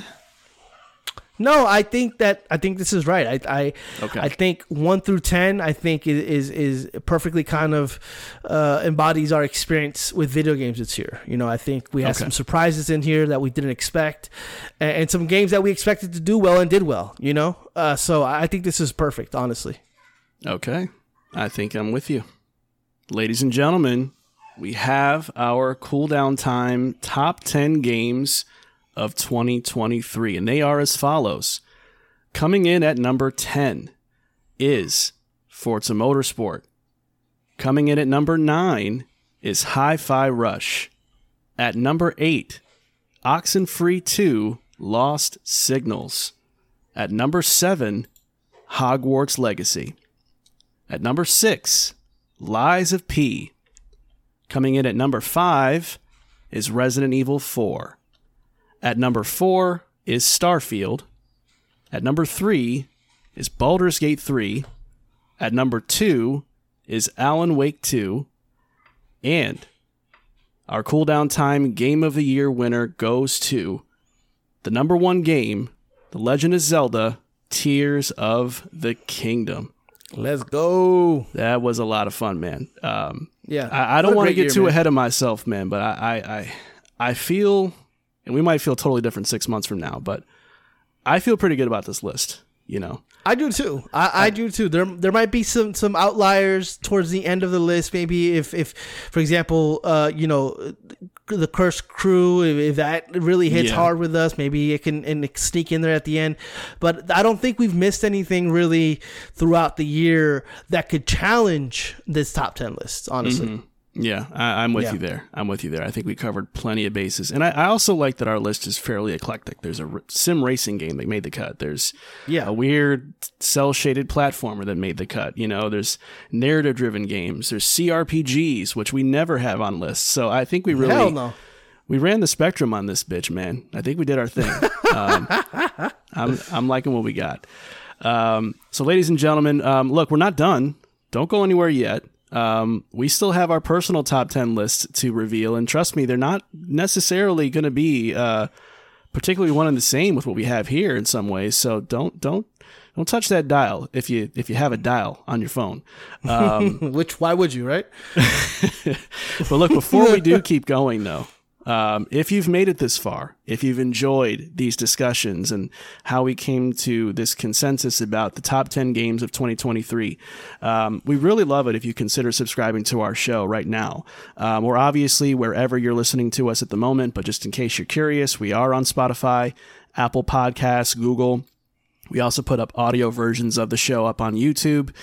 So we have plenty of different ways where you can find us. And if you do happen to find us and subscribe, we'd also love it if you could take a few seconds, because it really just takes that long, to leave a 5-star review if you happen to be listening to us on a place that has a review system like a Spotify or an Apple. That works wonders for smaller indie podcasts like ours, in terms of getting us up the search results and the algorithm, and it lets us compete with some of the big names out there that you might not even like all that damn much. So you'd be doing us a favor and your own self a favor by getting us up the list, as it were.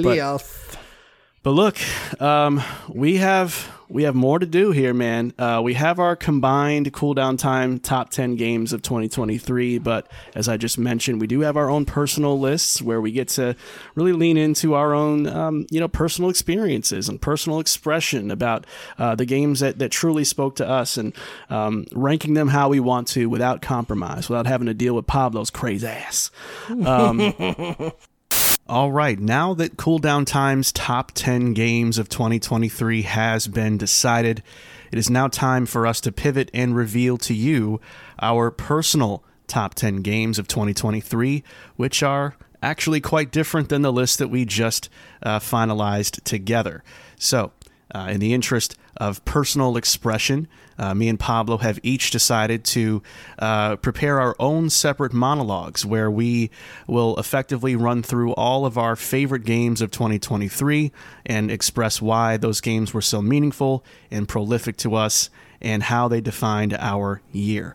So what we've each done is we've compiled two different lists for you.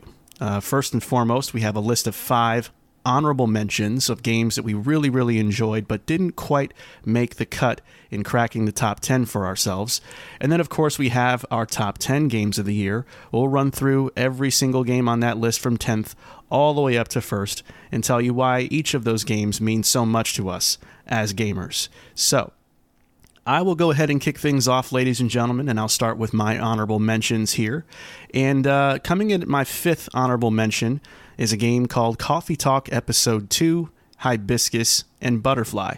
Now, that name might be a mouthful, but this game is actually quite simple as a concept. You are essentially playing as a barista who has a coffee shop, which is called Coffee Talk, that only opens up at night. And essentially, you are welcoming in a mixture of regulars that always come to your coffee shop. Those people are from the first game. And you also have newcomers who come in for the very first time. And what they basically do is they come in and express their thoughts and feelings about life and their struggles, their hardships, their triumphs, their concerns, and everything in between, all while ordering coffee that you will be preparing for them in very simplistic fashion. And you guys just essentially shoot the breeze, and you get to know these people on a very intimate level for who they are and what they're going through. It's an especially moving game in that regard because it's very relatable in many ways. And it's also a really good breath of fresh air as a very down-tempo, lo-fi experience that is very warm and cozy feeling, which is a nice contrast compared to the loud and bombastic AAA marquee games that most people love talking about all year long. So it's really a nice change of pace for me, and it was a nice palate cleanse that I thoroughly enjoyed, although some aspects of this game were not quite done as well as the first game, particularly with its narrative. It was still an outstanding game that I wanted to give some flowers to for this show. So, shout out to Coffee Talk Episode 2, Hibiscus and Butterfly. My 4th honorable mention here is Bomb Rush Cyberfunk. The spiritual successor to Jet Set Radio Future has indeed arrived, and it is everything that a fan of Jet Set Radio could have ever imagined, and then some. It retains the signature cel-shaded art style, the incredible music, the graffiti, the skating, and the wit and charm that comes with this type of game in mind-blowing fashion, to the point where this might genuinely be, pound for pound, one of, or maybe even the best spiritual successor we've ever seen in the gaming space. It's so well done that in some ways it almost feels like a game that you're playing via backwards compatibility, but it's actually brand new. And that's because of how true to form it is to what made Jet Set Radio so meaningful and so amazing back in its heyday on Dreamcast and OG Xbox, right down to preserving some of the graphical flaws intentionally, like pop-in and low-res textures when you zoom in up close. So I think the only downfall this game truly has, in my opinion, is that it attempts to do some combat stuff that I don't think particularly works the best, but it's by no means awful or detrimental to the game as a whole. I think by and large, this game was just genuinely a pleasant surprise. I just wish I had more time to spend playing it, because more games came out this year at around the time that this came out on consoles that needed my attention first. And so I'm pledging right now that I'm going to get back to it sometime in 2024 to finish it out and see where things go with that story, which actually wasn't quite that bad at all. It was kind of a pleasant surprise in that regard too. So shout out to Bomb Rush Cyberfunk for being a really, really good spiritual successor to a Dreamcast classic. At my 3rd honorable mention spot, I have Hi-Fi Rush here. Talk about a game made out of left field. Tango Gameworks, the makers of The Evil Within and most recently Ghostwire Tokyo, which I loved, comes out with, of all things, something that's not a horror game at all, but in fact a quirky, cel-shaded, rhythm-based action beat-em-up with lighthearted humor and really cool licensed music. Who would have thought, right? I mean, genuinely, who would have thought? But nevertheless, here we are. This game is so bold and brave for being what it is. There's really nothing else in the market quite like it. And it just oozes with charm and personality at every turn, and really was one of the bigger surprises that I played this year, especially coming from somebody who was really kind of hoping for more horror games from Tango as opposed to something like this. So for me to be a skeptic turned converted in the way that I am really says a lot about how much of a really fun time this game was. It made me laugh, it made me lock in and enjoy the combat.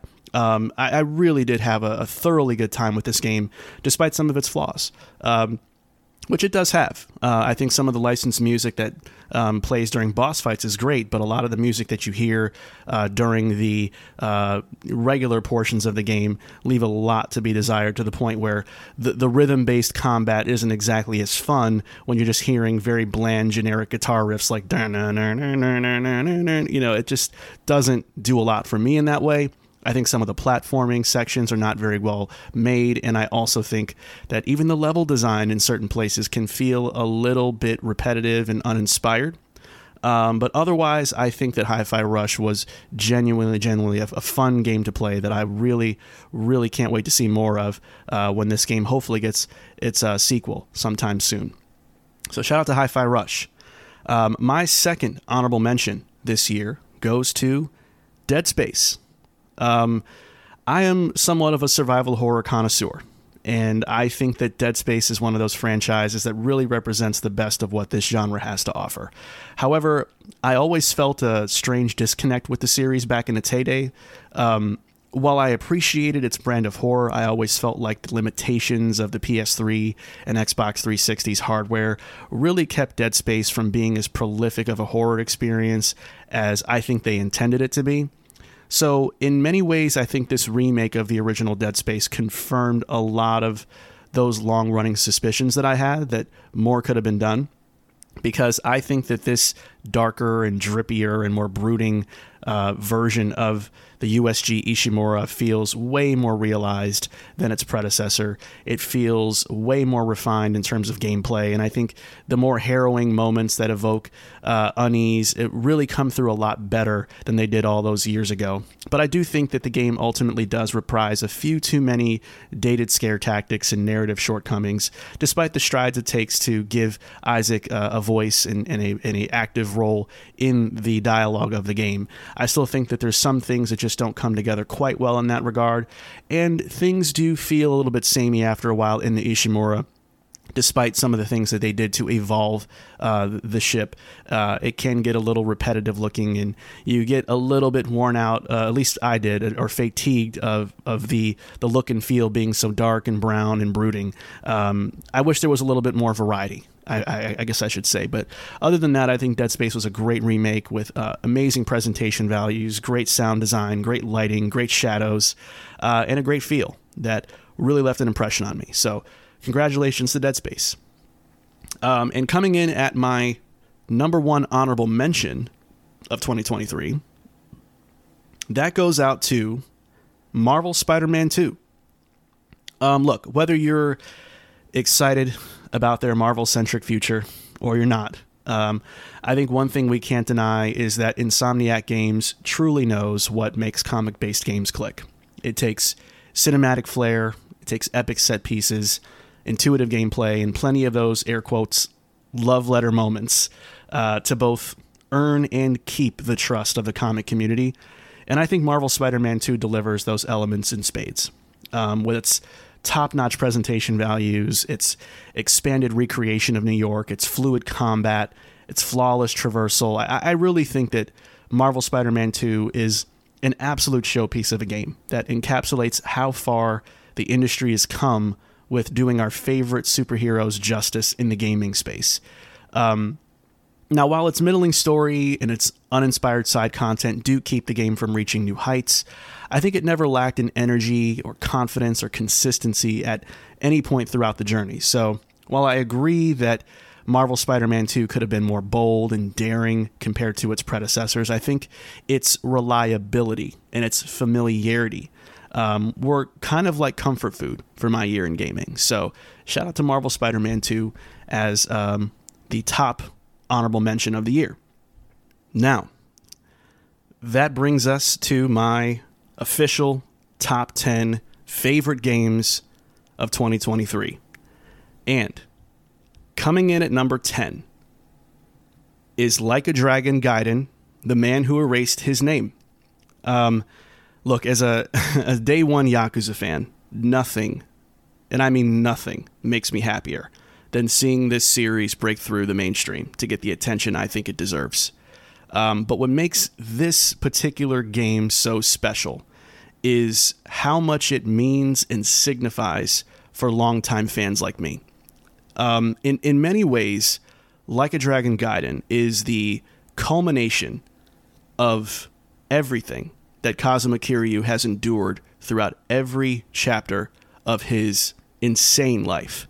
It's a game that explores his identity, his sense of duty, his unbreakable resolve, and what he holds dear in ways that only a longtime fan could truly grasp and understand. Although I think the game's overall structure is perhaps too familiar and somewhat padded and oftentimes predictable in certain moments, I think that this quaint 10-hour story still packs an incredible punch of melodrama, quirkiness, and fun that I think made it one of the best and most emotionally charged games that I played in all of 2023. So, number 10, Like a Dragon Gaiden, The Man Who Erased His Name. Coming in at number 9, Baldur's Gate 3. And I get it. Some of you are very, very accustomed to hearing this game in everyone's top 3 or number 1. And so hearing it being in my number 9 might be a little bit jarring. But look, as someone who doesn't play Baldur's Gate, as someone who doesn't play Dungeons and Dragons, and as someone who doesn't play CRPGs, the odds of me falling head over heels in love with Baldur's Gate 3 were never really in my favor. So I will readily admit that my time with the game has been quite different compared to your average fan. And that's okay, because even then, the more I played, the more I learned, and the more I explored, the more of a revelation Baldur's Gate 3 ultimately became for me. What people have said about Baldur's Gate 3 is true. It is indeed one of the most prolific role-playing games of our time, with breathtaking player freedom, astonishing depth, memorable characters, and an amazing combat system. I mean, Larian Studios truly left no stone unturned to make Baldur's Gate 3 a very pliable experience that can handle virtually any role-playing fantasy of our wildest dreams, whether you're good or evil, or a man or a woman, or an elf or a human, or a lover or a fighter. Everything that you are and everything that you do is seen, recognized, and accounted for in this game in truly mind-blowing fashion, which makes Baldur's Gate 3 an unequivocal standout of the year. I will say, however, and this is perhaps the newcomer in me, that I think that the tutorial and onboarding of this game is very, very anemic, to the point where I don't think that it truly sets players up for success as well as it could have, to the point where I think that a lot of YouTubing and a lot of Googling is borderline essential to play this game effectively, which I don't particularly like. I will also say that I think some of the quest structure and the way that quests are given can feel a bit haphazard at times, particularly in Act 3, where I feel like a bomb goes off of unfinished plot threads that can be very overwhelming to navigate through.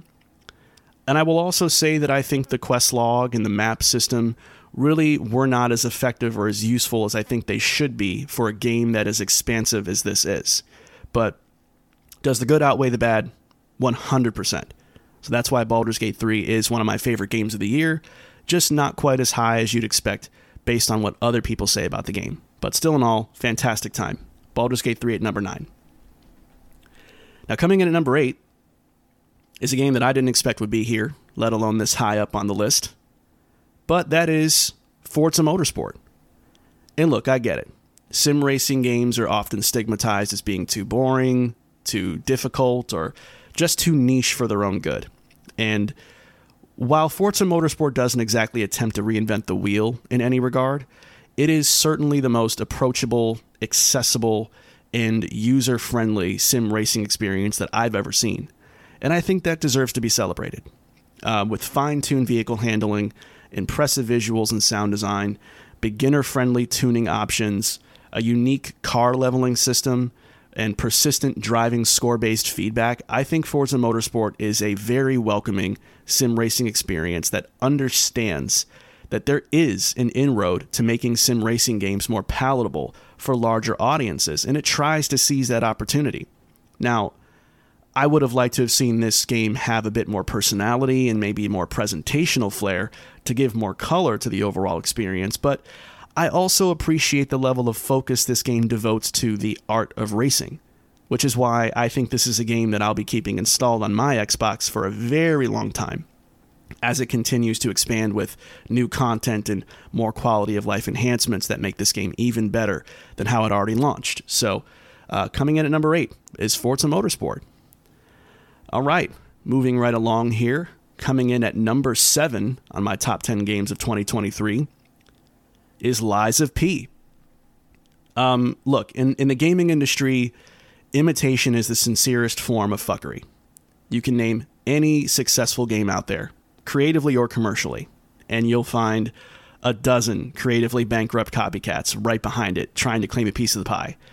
And this is especially true of Souls-like games, which rarely ever live up to FromSoftware's gold standard, until, of course, Lies of P came along. With a mesmerizing world, deep combat, fine-tuned difficulty, and awesome presentation, Lies of P manages to rival FromSoftware's most iconic Souls-like games, in my opinion, with its sheer quality, polish, and flair.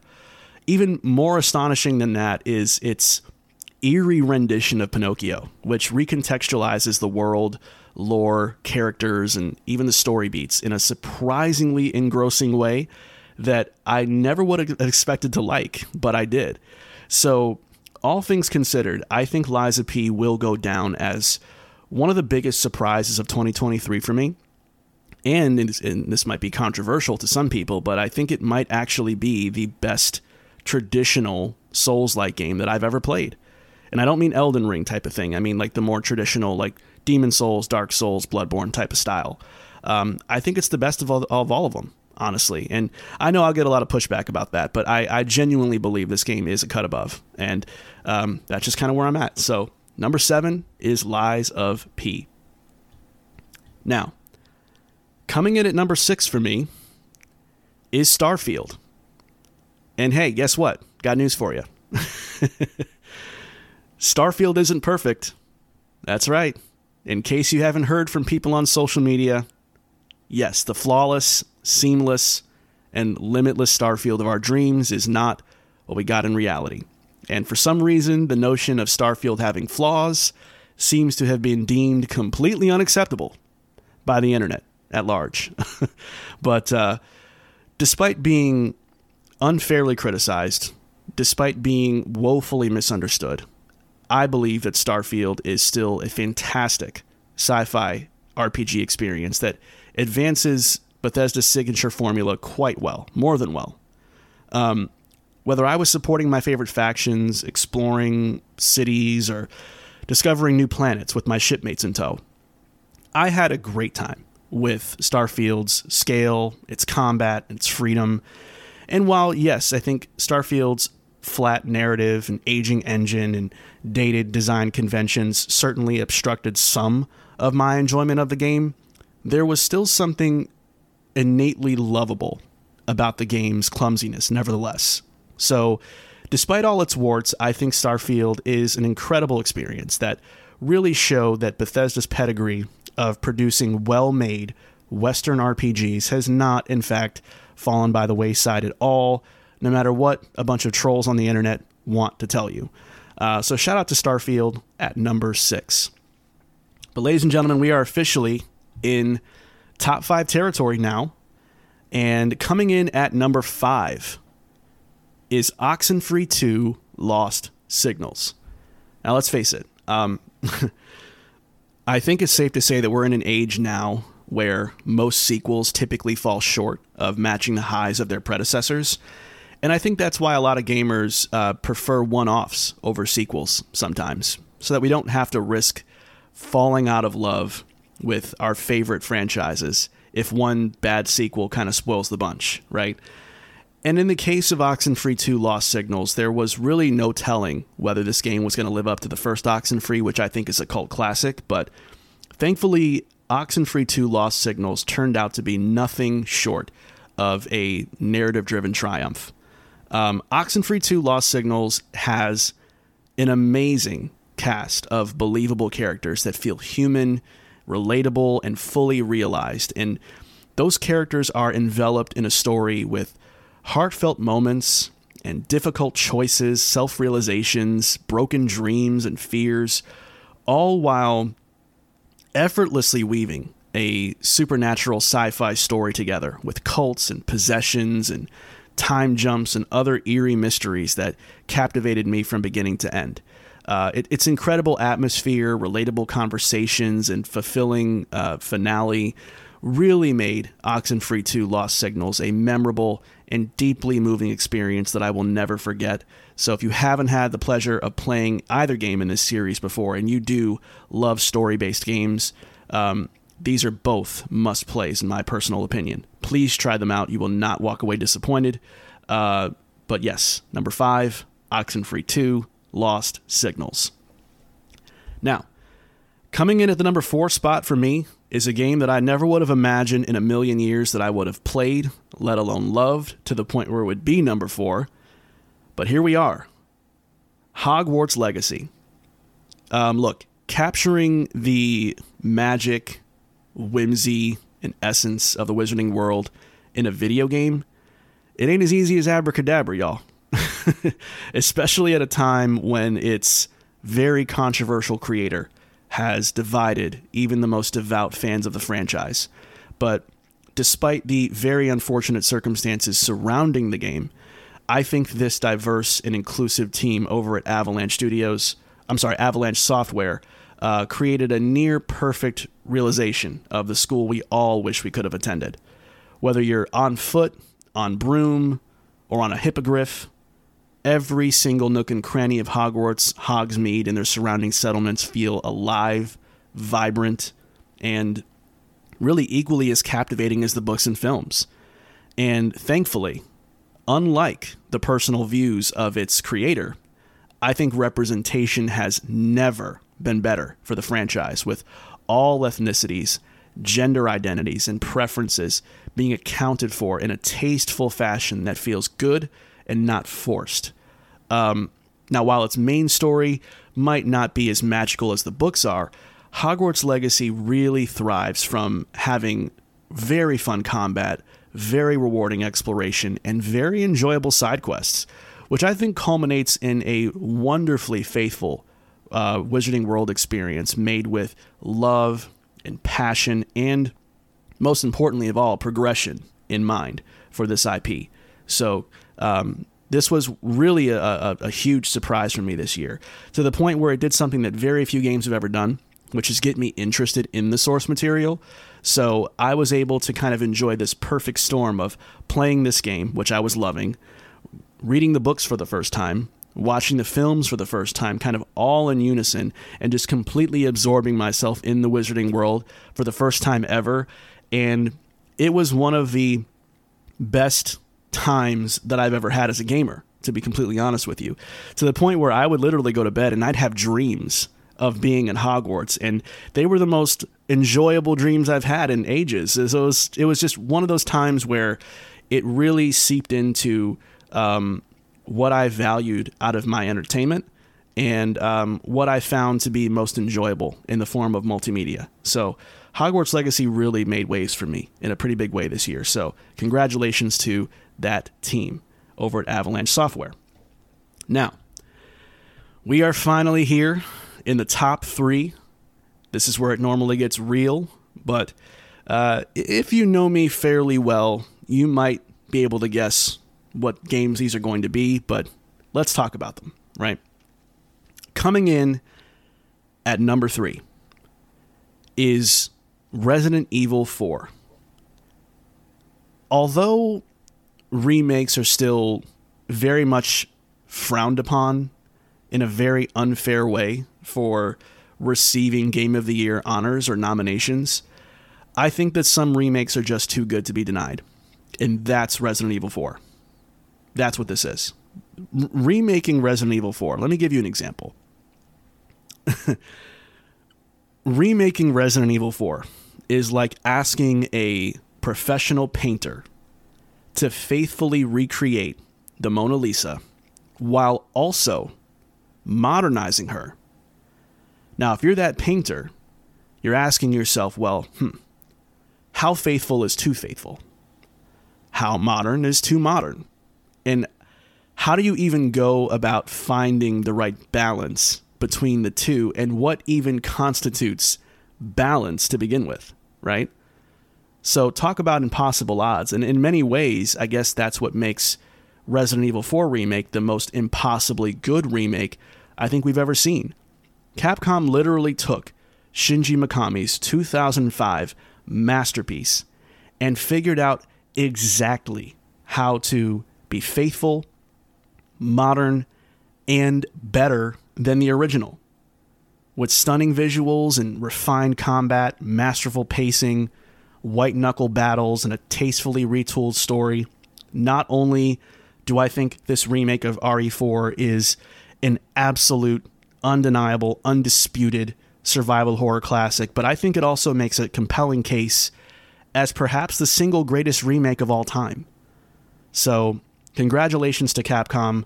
What an outstanding job in making this remake the best in class, and I hope that the remakes to come for Resident Evil are able to be even better, somehow, miraculously, than what this was. So congratulations to RE4 for being number 3. Now, it is time to reveal my second favorite game of 2023, and I could not be more excited to sing this game's praises, because my number 2 game of 2023 is Alan Wake 2. I mean, look, whether it's Max Payne or Quantum Break or Control or even Alan Wake itself, few studios, in my opinion, can truly match the creativity, the innovation, and the narrative finesse of Remedy Entertainment. For over 25 years, their painstaking craftsmanship, their attention to detail, their bold ideas have all pushed this medium forward beyond our wildest imagination. And in many ways, I think that's what makes Alan Wake 2 the culmination of everything I think Remedy Entertainment truly stands for. Whether I was exploring a strange rural town, a deserted amusement park, an eerie talk show set, or just the deepest depths of the dark place, Alan Wake 2 is an artistic tour de force with immersive atmosphere, engaging storytelling, brilliant FMV integration, stellar music, mind-bending moments, and that signature Remedy weirdness that we all know and love. Alan Wake 2's dual campaign struck a brilliant balance between keeping me in control and keeping me on my toes at the same time. And each campaign's pacing and structure also provided a welcome sense of contrast that gave each incredible journey a unique lane of their own, all while the game's narrative intertwines the supernatural unknown with the human element in ways that very few games have ever attempted, let alone achieved. I mean, Saga Anderson's tale of family, of parenthood, loss, and resiliency was both heartbreaking and inspiring at the same time, as she's pushing through a parent's greatest fear and her own self-doubts to try to save the people she loves and try to unravel this impossible mystery that has so many people hanging in the balance. Meanwhile, you have Alan in his grueling 13-year battle to escape the dark place, reaching stunning heights that left me absolutely clamoring for more. So, though not without its technical shortcomings, I think that Alan Wake 2 is definitively a one-of-a-kind experience that single-handedly epitomizes the notion that video games are, in fact, a form of art. So congratulations to Alan Wake 2 and Remedy Entertainment. Amazing job. Amazing job.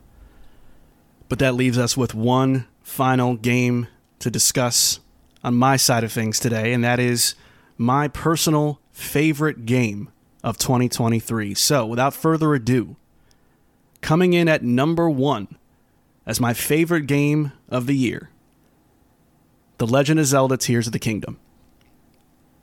As someone who doesn't quite share the same level of love or adoration for Breath of the Wild as the masses, The Legend of Zelda: Tears of the Kingdom encompasses every single thing I ever wanted its predecessor to be.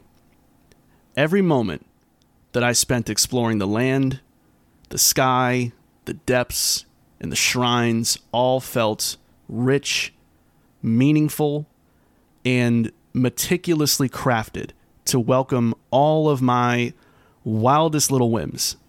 Whether I was creating a weird makeshift vehicle, or uniquely solving an open-ended puzzle, or fusing odd weapons together, or even ascending to these once thought to be impossible to reach places, Tears of the Kingdom is a pure, pure masterclass of open-world sandbox design, with incredible tools, abilities, and player freedom that brings almost every idea to life in ways that always feel warm and accepting of what I wanted to do. The Legend of Zelda: Tears of the Kingdom also features a remarkably engaging story that leans into Hyrule's history, its horrors, and its heroes in ways that I really didn't expect, all while it masterfully preserves the special mystique of this franchise and also its colorful charm that I think the series is also known for. And it's really that delicate balance that it strikes between innovation and tradition, between the mystique and the charm, between the open-endedness and the pinpoint precision that makes The Legend of Zelda: Tears of the Kingdom beyond special, beyond rare, beyond great, beyond fun. This game was truly engineered to be timeless in almost every sense of the word, and I think it manages to achieve that. Now, some may argue that Tears of the Kingdom is too similar to Breath of the Wild to earn its praises, but I think that sense of timelessness that I just talked about is really the ultimate counterpoint to that kind of claim. Because let's approach this from a hypothetical, right? Let's say that Breath of the Wild was timeless. Well, if that's the case, then Tears of the Kingdom couldn't have superseded it. Tears of the Kingdom couldn't have rendered it essentially obsolete. But I believe it did.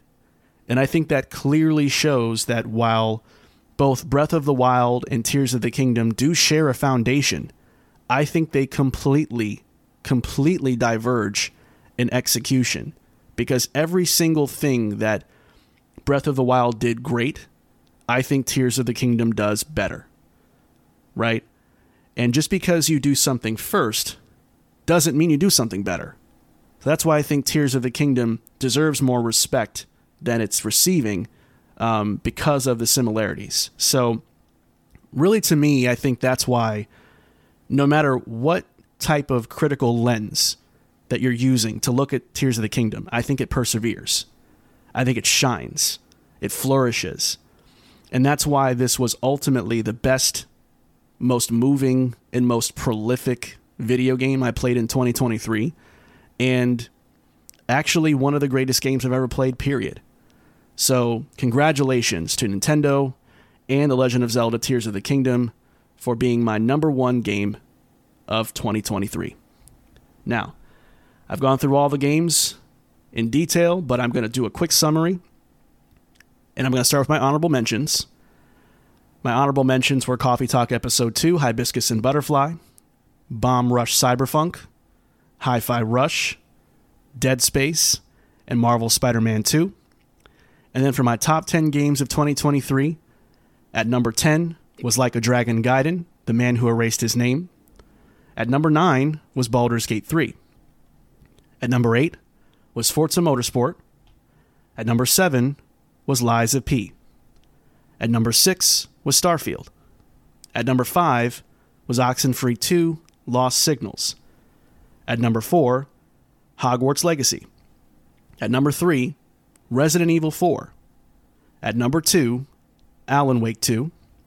And of course, at number 1, The Legend of Zelda: Tears of the Kingdom. Now, with that being said, it's time for me to go ahead and sign off and kick this over to Pablo, as he's going to reveal his personal top 10 games of 2023, along with his honorable mentions. So, on we go. Greetings to all. I am the technical mess of the show, Pablo. Some call it ADHD. I like to call it passion. And every year, I tend to run into problems with games where I don't do this thing called finish them. But this year was different. This year I actually focused up, limited the amount of games I played to a certain extent. And really got into the minutiae of a lot of the games that are going to be mentioned here today on my top 10 and my honorable mentions.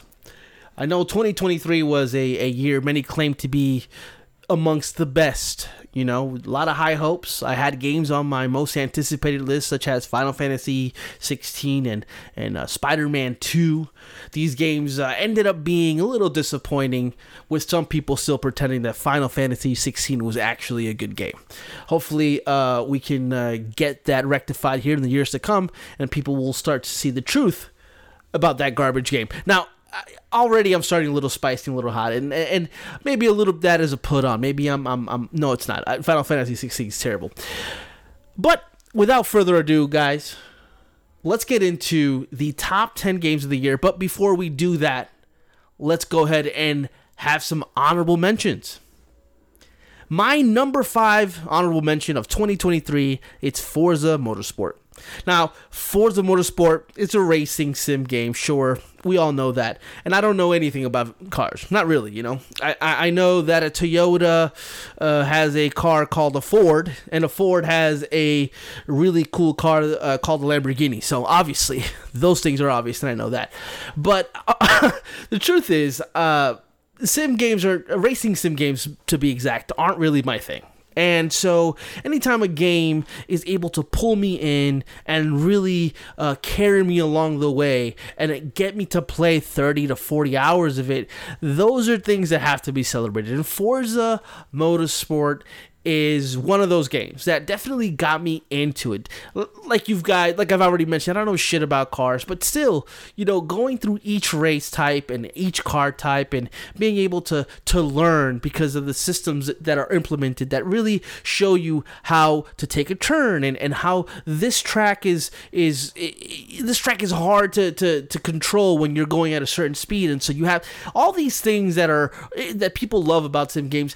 Forza Motorsport does a really dope ass job in kind of leading you, holding you by the hand, and never leaving you behind. And that's why Forza Motorsport is my number 5 honorable mention of the year. I look forward to future games by Turn 10, and I hope that we get more Forza Horizon in the future as well. Those games are always fun.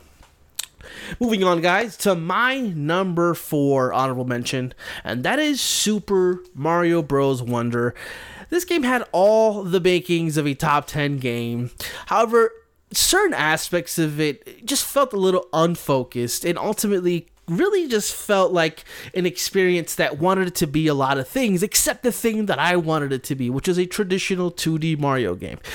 If you know what that is, we're talking about platform-centric games that even have the timer up top, so you know you are running against the time, the clock, right? This game took away that and kind of borrowed a little bit DNA from the 3D Mario games, where it really based the experience on exploration. The problem is, you know, the 2D scape going left to right, exploration is so limited. You have verticality, sure, but at the end of the day, it's not really something that lends itself to very interesting exploration. And so I felt that going level to level, it just didn't feel that interesting to explore. Sure, the Wonder Plant stuff was phenomenal and really changed the way you play the game. But again, we're talking about the unfocusedness of what Mario Wonder is. It changes how you play the game to the point where it doesn't feel like a platformer anymore. It just feels like a really interesting, unique experience you're having within that level, where at times it takes away the challenge of that level. So unfortunately for me, it isn't the game that I wanted when it's all said and done. It has a lot of things that I feel are good ideas, but didn't really work out for me. But it's still fun enough. It's still good enough. The animations of Mario and him becoming that elephant, and even some of the Wonder Seeds, Wonder Plant stuff that maybe I didn't love, some of that stuff really hit home. So there's a lot of good with the bad. It's just ultimately it's not good enough to make my top 10. My number 3 honorable mention is Star Wars Jedi Survivor. Now, I am a fan of Star Wars. Now, I'm not the biggest fan. I'm not out here debating people on the intricacies of intergalactic politics as afforded to us by George Lucas in the first and second and third episode of Star Wars, but I am a fan specifically of the original trilogy, and I think that when it comes to Star Wars games, video games, there are a lot of hit and misses. Of course, you got your KOTORs, which are phenomenal RPGs, but more recently you have your Jedi Survivor, which this one, and you had your Fallen Order from a couple of years ago. This game starts off really, really good.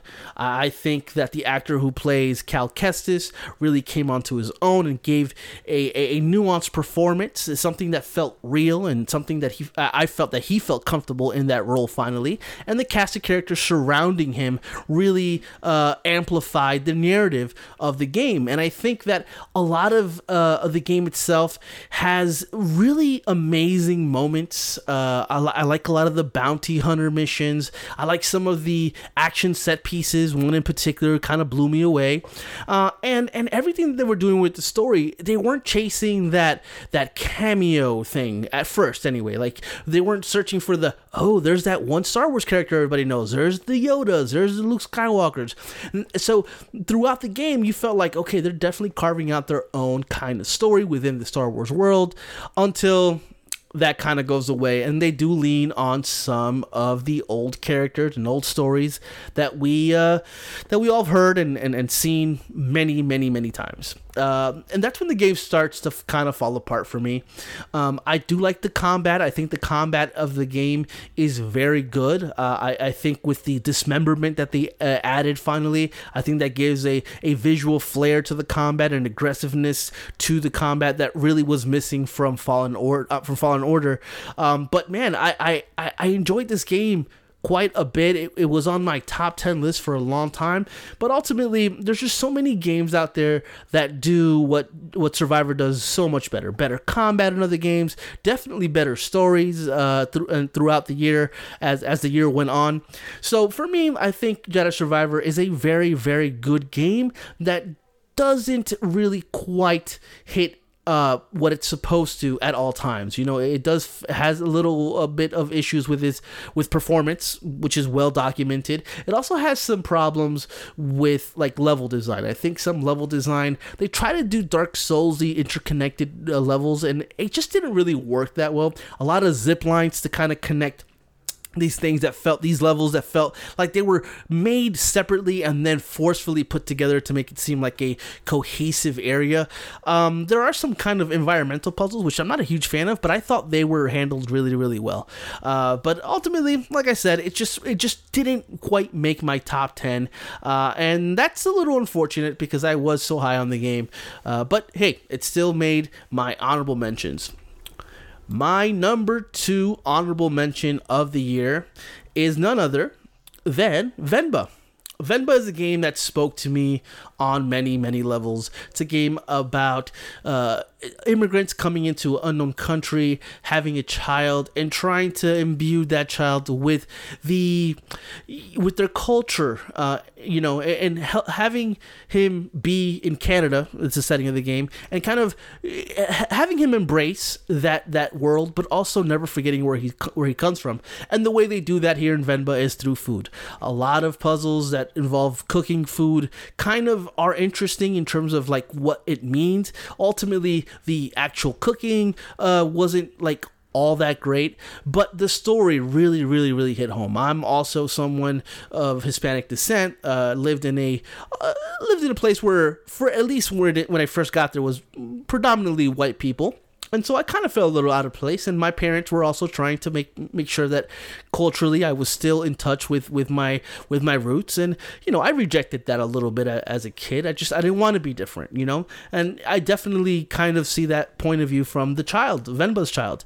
Ultimately, for me though, the reason it didn't make my top 10 is I did feel emotionally it was a little bit manipulative. Like you saw things coming from far away, and they really played with your emotions in that way, and that's okay. I think that that's a way of creating a narrative, but it's just certain things towards the end that I felt that the game didn't really earn. Some story moments, the game is written so well until the end, where some revelations that the kid has that really just don't make a lot of sense and come out of nowhere, and the payoff at the end of it all just wasn't as like interesting or as emotionally impactful as the game. I admittedly shed some thug ass tears throughout this game, but it wasn't at the end. At the end, I was kind of like rolling my eyes a little bit, so it didn't quite hit home all the way through, but it was still an experience that I recommend to everybody, especially if you can relate to Venba's story and her child's story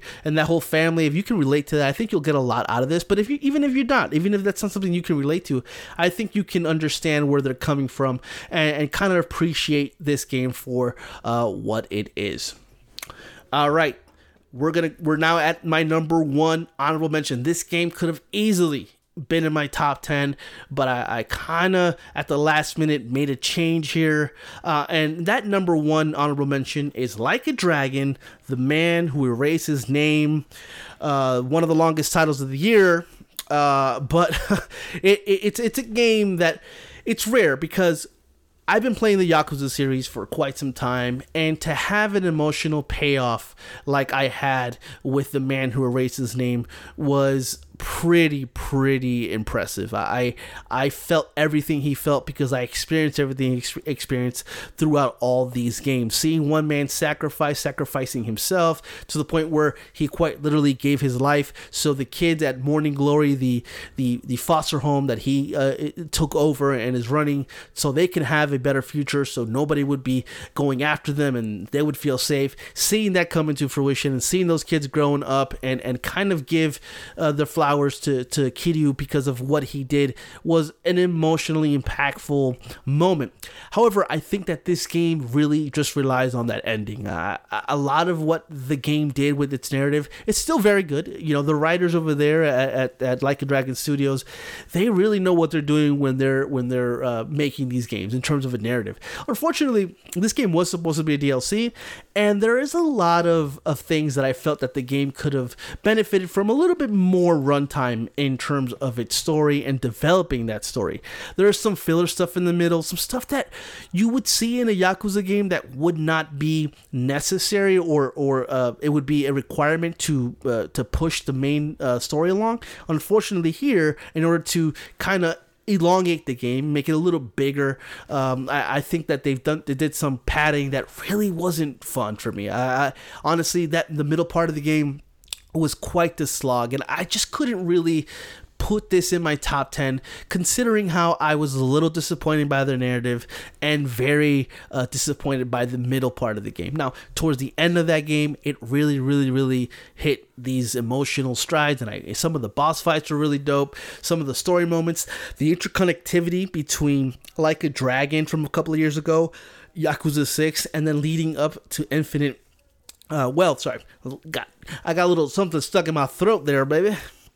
Anyway, I'm not re-recording this. This stays in. The interconnectivity there with what's coming with Infinite Wealth at just very soon, in a couple of weeks. I thought that was a really cool kind of in-between story, filling in all those gaps in very interesting and amazing ways. The combat here is great. It's still that Yakuza combat that we all love. It's not the turn-based stuff. It's the, you know, the brawler stuff, which I think it's good that they keep it alive. They're definitely keeping it alive with Judgment, and they're keeping it here with Kiryu and his story. I thought that worked really well.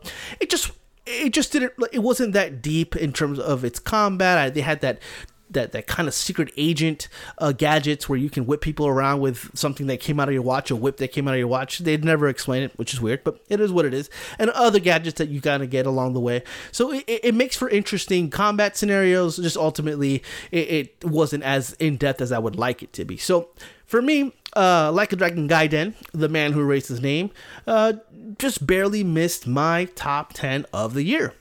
Now we're moving in to our top 10 games of the year, or I should say my top 10 games of the year. And let's start off with number 10. I think a lot of people are going to be like, really? But I have to be true to myself, and it would be disingenuous if I didn't have this in my top 10 games of the year because of how much I ended up loving it. And I'm talking about Assassin's Creed Mirage. Assassin's Creed in its current form is a little bit unrecognizable. Rumors are that the game is moving to a game as service, which you would never think from 2007's Assassin's Creed that this game would eventually become a Destiny-like, which is preposterous, it's stupid, it's idiotic, but nonetheless, it's almost like they knew because they released Assassin's Creed Mirage, which is a game they promised would go back to basics. And when I talk about basics, I'm talking about Assassin's Creed 1, the Ezio trilogy. Those are the games that I'm kind of referencing here. And this game delivers on that front. The refocus on stealth, the narrative has been shrunk to kind of fit the world in which it's inhabiting. The world starts off a little drab and you think, oh, this is not interesting as ancient Rome or even with origins with Egypt. But I think it does end up being really interesting. A lot of the story elements within that, really worked really well, showing Baghdad at that time and kind of all the different kind of things that are happening within that city are super interesting. I do like that the story itself is about a man, Basim, who's, you know, coming into it being an assassin for the first time, and they go back to showing the training and they're showing kind of like you coming up through the ranks, and I like that. I do like that smaller scale story. I think that the ending of the game is really interesting. They don't shy away from the future stuff. I won't spoil what the ending is, but I think the way that they implemented it here was super interesting. I ended up loving the characters, and honestly, it's all about that gameplay. I just the parkour was simple, intuitive. I liked it. There were some moments where it got stuck on some corners. You know, the Assassin's Creed jank when it came to parkouring is still all there, but I really liked this game. It really just started to kind of click with me towards like a couple of hours in. I'm not even gonna say in the middle because it was actually a lot earlier than that, and it really just clicked, and it just kind of brought me back to those times when I was playing Brotherhood or Assassin's Creed 2, and I was really enjoying my time with that game, and that brought me back. And Assassin's Creed, the original games, were some of my favorite games that I looked forward to playing in the fall. You know, it was always like Call of Duty, it was always Assassin's Creed, these fall games that came out and really kind of I was engaged and really enjoying my time with it, and Assassin's Creed Mirage took me back to that, and I loved it. I hope that this isn't a one-off. I hope that they do more of these, even if they are going to do those 200, 300 plus hour games where you do side missions for what seems to be no reason other than to gain XP and having 2 or 3 different endings hidden after you do a number of unnecessary things and all that bullshit that those games have. Assassin's Creed Mirage completely strips the game of that and just gives you the that core experience that I've been kind of dying for, and I'm glad that we got with Assassin's Creed Mirage. All right, you little video game sluts. I don't know why I did that. I don't know why I said that.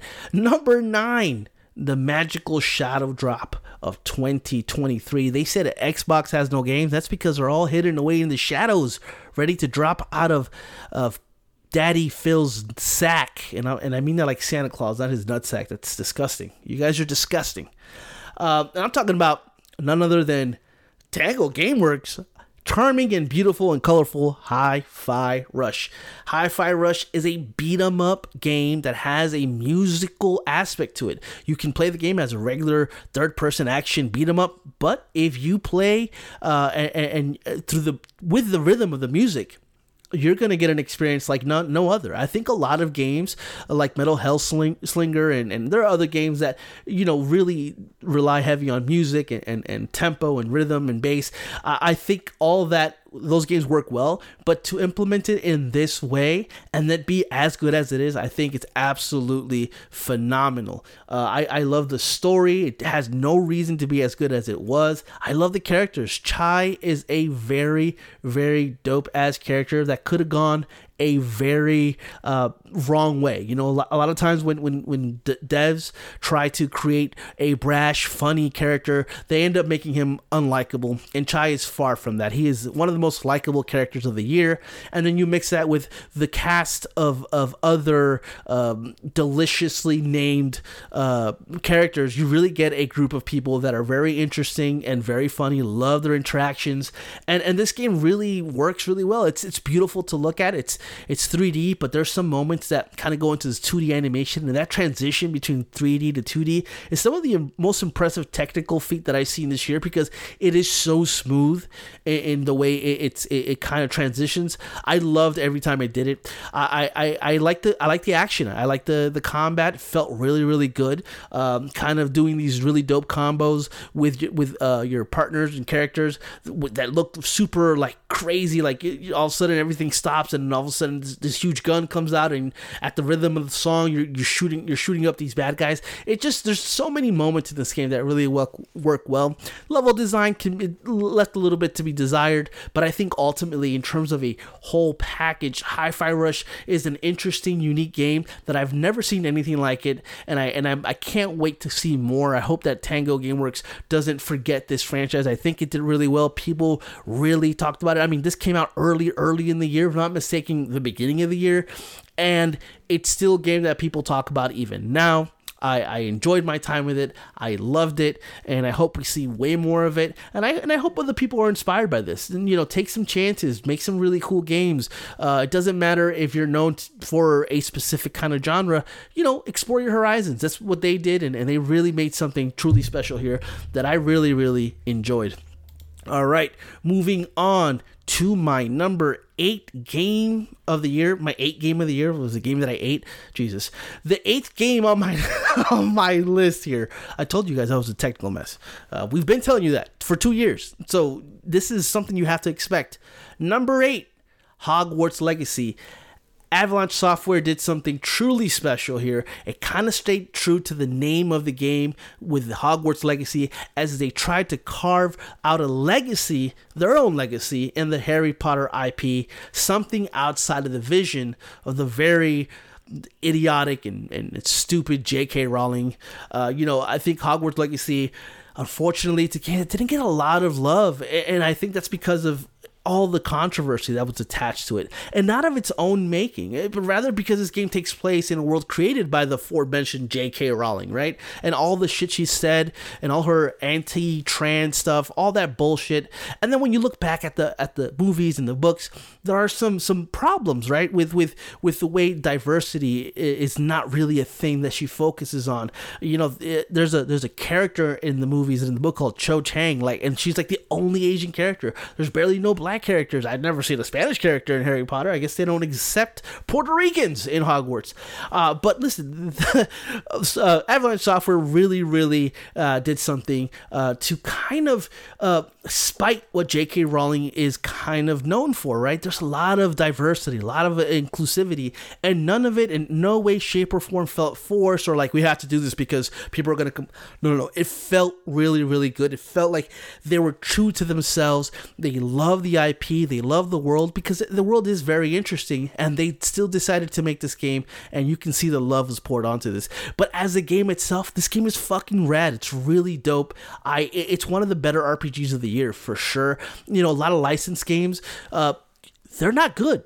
they sometimes just take a very known, well-known license and make something to kind of print money, and that's not what happened here. You know, you got the visual aspect of the game. It looks absolutely phenomenal. You know, the traversal of the game is great. You can be on a broom and kind of fly all over that world and see Hogsmeade, see the Forbidden Forest. You can touch down, get on the ground there and walk to Hogsmeade, walk to the Forbidden Forest. But I think the masterpiece of this game is the actual school of Hogwarts. We've seen it described in books. We've seen it visually in film and how intricate that place is and how it's not been well done in other games. Like, I remember some other games kind of like had a little bit aspects that were described in the book and described and seen in the film, but never in a full experience. But this game, Hogwarts, is completely designed for you to explore, and it is just one of the most impressive things that I've seen this year,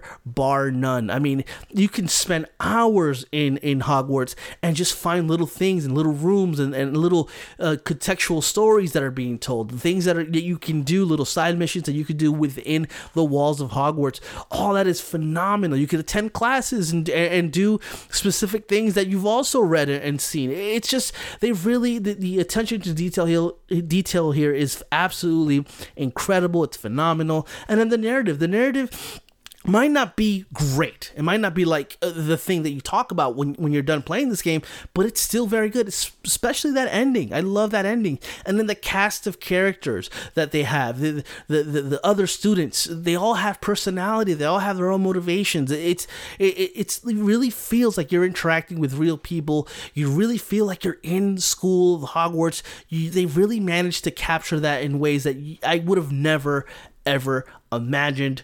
Hogwarts Legacy, it's just a shame that really the thing that people want to talk about when they talk about the game is, you know, the controversy surrounding it, and it's not fair to that game at all. That game is absolutely phenomenal and should be experienced by fans and people who aren't fans. I know you heard Marco talk about it. Marco was not a fan of the series at all. He just wasn't. That's not his thing, and this game was his gateway to get into the Harry Potter IP, so that's phenomenal. I mean, when have you heard of a video game being the thing that gets people into Star Wars or huge IP like that? It's very rare that happens, and that's because this game, Hogwarts Legacy, really, really, really is, and I hate this term, but it's true, it's a love letter to the Harry Potter IP, but it's done in their own way, and I love it for that, and I can't wait to see more. Surely we're going to see more. It's, the second best-selling game of the year? The whole year, which is great. So I hope we get to see more, and I hope people, you know, really kind of give it a chance, honestly. All right, number 7, Oxenfree 2: Lost Signals. Narrative is the main driving force for me in terms of games. That's what I gravitate to. If you have a great narrative, I can forgive a lot of things that you may not do well in terms of gameplay, in terms of visual fidelity. But Oxenfree 2: Lost Signals is great in a lot of those aspects. It might not be the best gameplay, but I do think that what they do with what they have is very, very good. I think visually it's a beautiful game. Their art style is unique to them, and it really works really, really well. You might not have like that visual fidelity for facial animations or expression, but all that is done through conversation. You feel for these characters. You have Riley, your main character, and she's going through a lot. She's a person in her 30s trying to kind of figure out the world. She's dealing with the realities of that world, and then she has her friend or someone she's kind of put with when she goes to work, Jacob, who's someone who's content in life, who'd rather kind of ignore the realities of the world. And together they encounter these supernatural beings who force them to come to terms with life. And really, the thing about this game, and the thing about the first Oxenfree game that they nail, is conversations. You know, you in games that are narrative based, obviously there's a lot of times where people are talking, right? That's kind of how they give you the exposition, build the story. But the conversations that you have in the game are natural. They feel like real people talking to each other. You can't do that unless you established a well-rounded character. And everybody in this game is a well-rounded character. Even if some of them are a little bit on the supernatural end, you know, there's themes of possession, things that happen that, you know, are really out of this world. But it still feels real because these characters feel so real, you know? And then they tackle these incredible themes of love, loss, of happiness versus content, failures and successes of parenthood, fear of failure, and finding your purpose in life. Be that something grandiose or something small, but you feel happy in your station in life. And I think that this game really does that in a way that not a lot of games do. And it's another game on my list that a lot of people just kind of forgot. It came and went.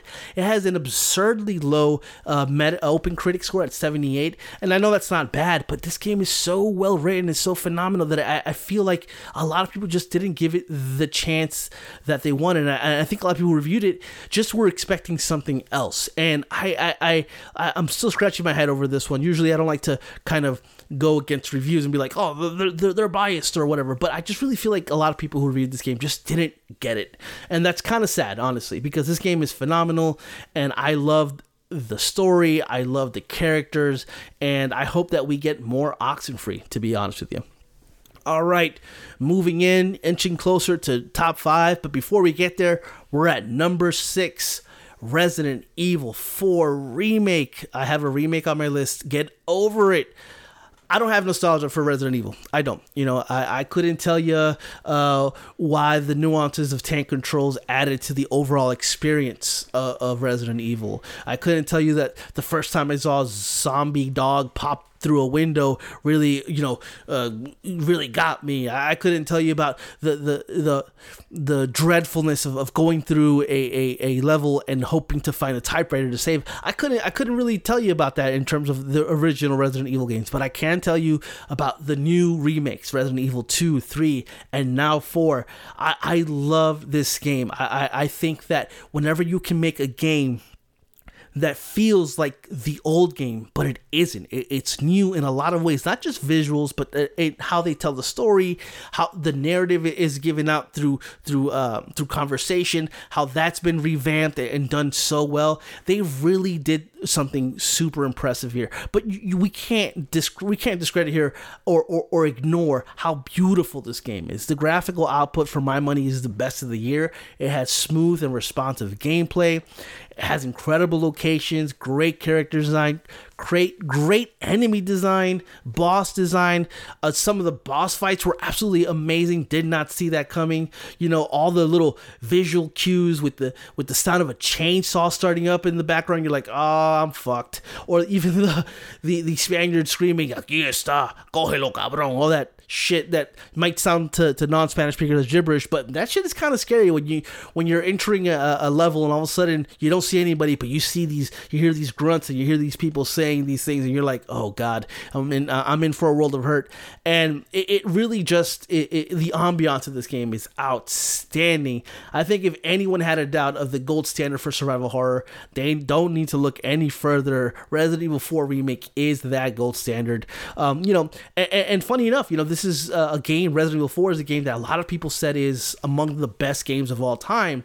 And so not nobody, but a lot of people didn't want it to get touched, right? They didn't really want it to get remade because of fear of messing it up.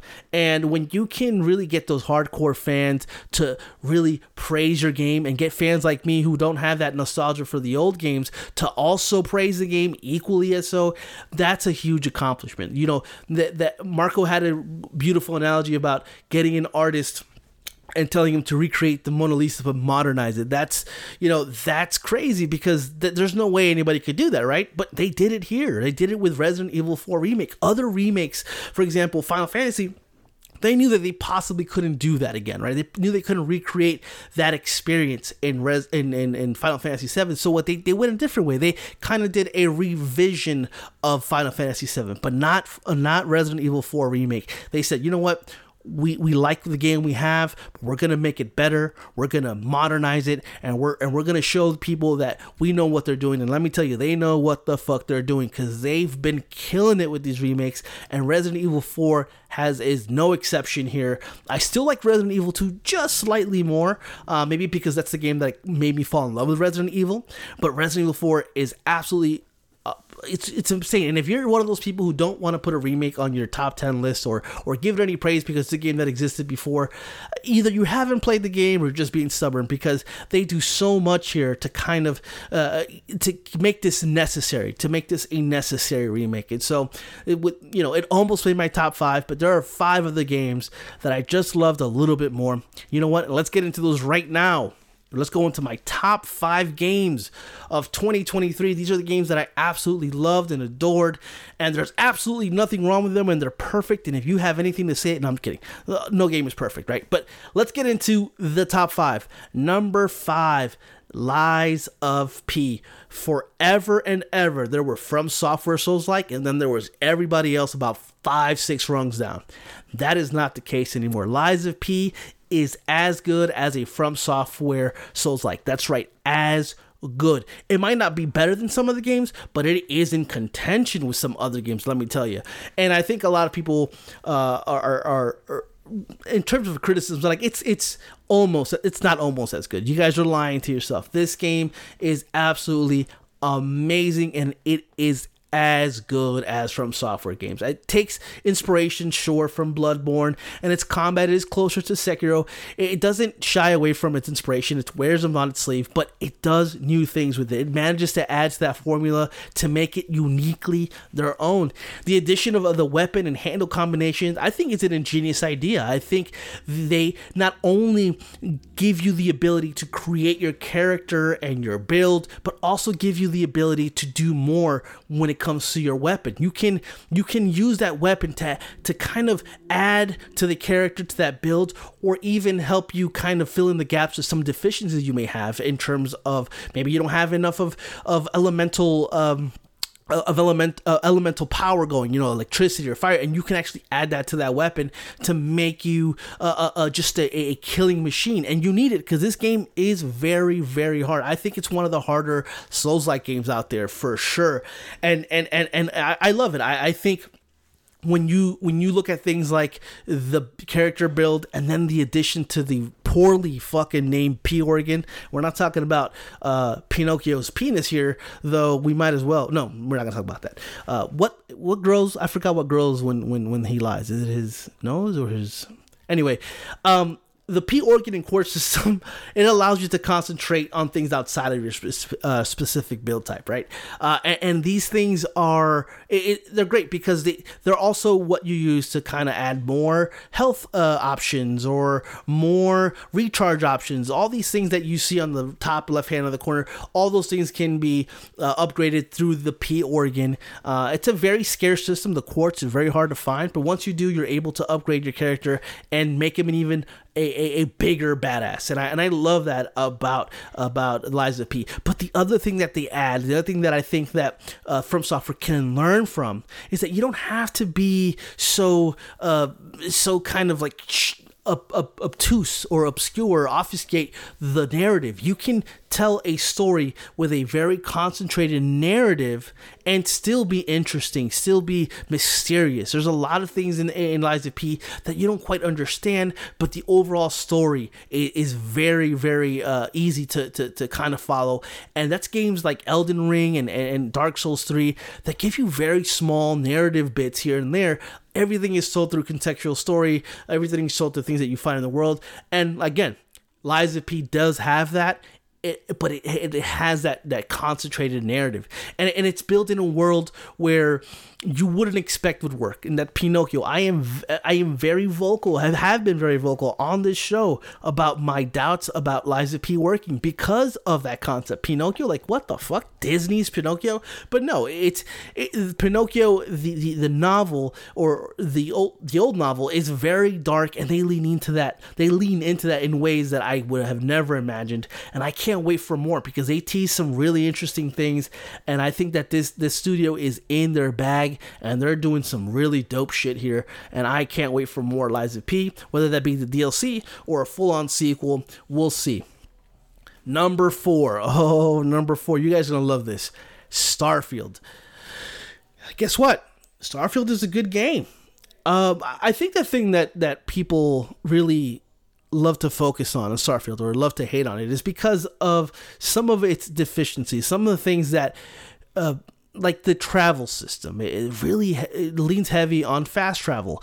But really the big thing is the fact that a lot of game fans or Bethesda fans really put a lot of stock into Starfield and started kind of dubbing it the game of the generation. And that's a mistake by them, obviously. You know, whenever you kind of put those expectations out there, they are going to either not achieve those, or at the very least, people will deny it, even if they do achieve those great heights.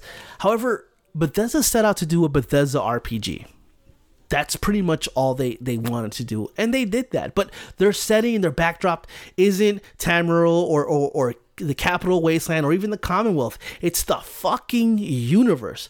And perhaps that does give it a lack of focus and can be detrimental to the overall story, but I also think it's a strength. Exploring planets may amount to nothing, right? You may land up on a planet that has nothing, but the trade-off is the possibility of finding something hidden, something absolutely unique, like a planet filled with American historical figure clones, a hidden base where you can literally become fucking Space Batman, all right? Does that interest anybody? Space Batman? I know people love Batman. That's amazing. And not to spoil it, but when you take the mantle of the Mantis here, you get reactions from the world. If you run into a pirate, they will run away and they'll be like, oh my god, it's the Mantis. Those little attention to details really make Starfield stand out for me. You're also going to run into things like a sentient AI begging you to let it live, or just so many things that you can find randomly throughout the world that really make Starfield feel like a living and breathing universe. I think one of the things that Bethesda really focused on are the faction missions. Faction missions are things that we've all known from Bethesda games that are, you got Thieves Guild in Elder Scrolls, you got the Brotherhood of Steel in Fallout, and so many others. But here, you can really, through factions, you can do so much. It's some of the most in-depth, hours and hours and hours of content within these faction missions. You can uncover an alien life form called the Terramorph that is threatening the humanity. You can become a space pirate, become a space cop, become a corporate hitman. These are all optional things, and they each are very intricate. Unfortunately, I will say I was a little disappointed that they don't interact too much. Like, even you can be a pirate and a space cop. You can become a corporate hitman and also be part of an alliance, of the global alliance, where basically you are, you're investigating certain things throughout the world, and so those interconnectivities don't really work out, and that might be at odds sometimes with each other. But overall, I think Starfield is an amazing experience. It offers up something that a lot of Bethesda RPGs don't offer, which is a cinematic and focused main quest storyline. Something that Bethesda's actually struggled with in the past. A lot of the things with Fallout 3 and Fallout 4 is that the main quest kind of fizzles out and kind of ends abruptly, and there's a lot of buildup and it leads to a lot of nothing. But not in Starfield.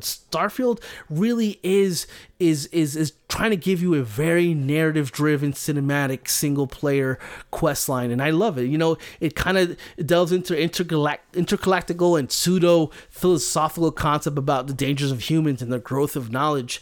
And again, Starfield isn't perfect, but it is a Bethesda RPG, and that's what we all wanted, right? When Bethesda announced Starfield, we were excited because Bethesda was making their next new IP, and it was going to be a Bethesda RPG, and that's exactly what it was. Whether you agree or disagree that the formula is stale and needs to be upgraded, I personally think it's fine. I think there's obviously room for growth, as there always will be, but I really, really, really love what Starfield did here. You know, there are even the companions that we all know that other games with those RPGs have, and they might not be the best, but we have a few that are really awesome. I think that the mysterious religious Andrasia is amazingly, she's amazing in terms of her characterization, but she's infinitely interesting. You got Sam, Cohen, Barrett. All these companions have personalities, emotional resonance, and interesting backstories, and they really elevate those companion missions.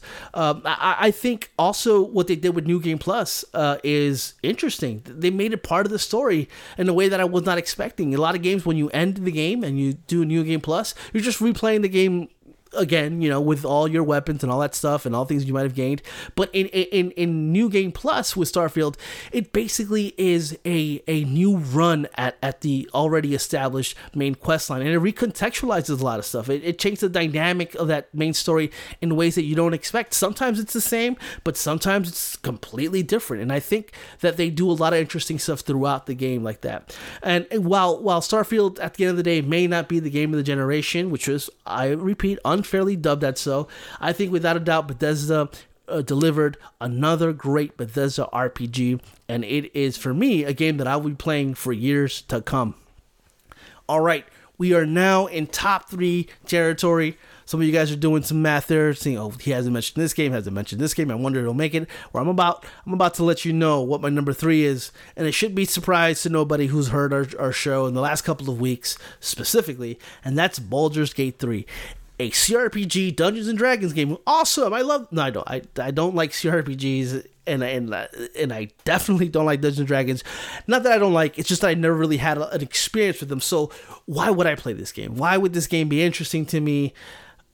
Oh yeah, it's because it's one of the most in-depth games I've ever played. It has an infinite or seemingly infinite amount of outcomes, completely missable side quests and companions that can weave in and out of the story and seem essential, but Baldur's Gate 3 finds a way to move forward regardless of the things you do, the people you find, and who you interact with. It really is prepared for anything. You might think you're breaking the game because you're doing something out of order or you're skipping something completely, but no, Baldur's Gate is prepared for that, and it is still delivering its narrative in a way that you wouldn't expect, that you can miss so many things or do so many things, and it still kind of keeps pace with that, and I think that's super, super dope. And then the whole Dungeons and Dragons thing, again, I'm not a person that's ever played Dungeons and Dragons, don't have a lot of interest in Dungeons and Dragons, but that dice roll mechanic offers up some incredible story moments, it offers up resolution or chaos or something in between.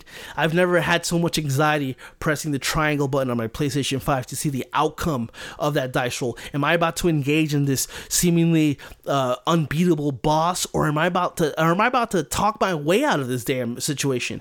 Because I'm playing as a bard, and basically his main form of quote-unquote attack is conversation, trying to get out of these moments. And playing as a bard, I feel fully rewarded. I don't feel like I'm missing out because I'm not playing a DPS centric character. My character is based on charming people, persuading, even decepting people, and I think that the game caters to each play style in a way where when you're playing it, you feel like this is probably the way it should be played. But no, everybody who's playing it with different kind of classes and builds all are enjoying it equally in ways that it's really impressive, because there's so many paths you can take, so many conversations, thousands of lines that you'll never hear because of the character you found or the character you're playing and the build that you have. You might not be able to persuade people, but you can whoop that ass, right? I basically try to talk my way out of every single battle that I possibly can, but it really is. The sheer amount of choices is quite mind-boggling, to be completely honest. You can make a pact with the devil or infiltrate his house in hell called the House of Hope and rob him of artifacts. You know, you can choose between saving a village or letting the orcs kill the villagers, or you can even participate in the killing of these village people. And then just the more you play and the more you understand the world, the more you can do. The creativity afforded to you is amazing. Everything from luring a group of enemies into a bridge and then knocking that bridge down, killing everybody, poisoning the grog supply of the goblin camp and completely wiping out the goblin camp based, because you did that. There's so many little things you can do, and none of this is told to you. There's no little thing on the corner saying an opportunity to do this or that. These are just things that you, hey, I have this poison, I wonder if I put it here, and it does, and it works, and it does so many of those things and so many elements throughout this game that you can use that really cater to your imagination, your play style, and your personality. I'm really role-playing this game in a way that I would role-play it without really trying to gamify it or be like, okay, this is what the game wants me to do. No, this is what my character wants me to do, and this is what, because I want to do it, and this is what I'm going to do, and it works out. It might not be the outcome that I want, but it still makes sense within the story, and I love Baldur's Gate for that. I think Baldur's Gate 3 will go down as one of the most important RPGs of all time, and for good reason, honestly. I think a lot of games will try to emulate what Baldur's Gate 3 did with some, we might not ever get another Baldur's Gate 3 until maybe Baldur's Gate 4. We'll see if they ever do that. But as it stands, Baldur's Gate 3, my number 3 game of the year. All right, top 2, what will it be? Well, it's really not a surprise. My number 2 game of the year is none other than Alan Wake 2. Alan Wake 2 may be a sequel in name to Alan Wake, but it's so much more. It's the moment where all the Remedy ideas come to light and they flourish in a beautiful way. It feels like Sam Lake and everybody at Remedy were always building to this, even though that might not be the case. It's their expert writing and the way that they are able to tell these stories and kind of mix them all up to make everything feel like it was always part of that world is truly, truly impressive here. Everything from Max Payne, Alan Wake, even Quantum Break, specifically Control, all play a hand in making Alan Wake 2 possible. It takes massive narrative swings, and it never compromises its vision. I think that Sam Lake will go down as a visual mastermind behind video game development. I think we talk about Kojima and his eye for making very Kojima-ass games. Sam Lake is now making very Sam Lake-ass games, and he's making decisions and choices throughout the narrative that, if you say them out loud, may sound crazy. If I describe We Sing portion of the game to you, you're not going to get it. You have to play it all within context.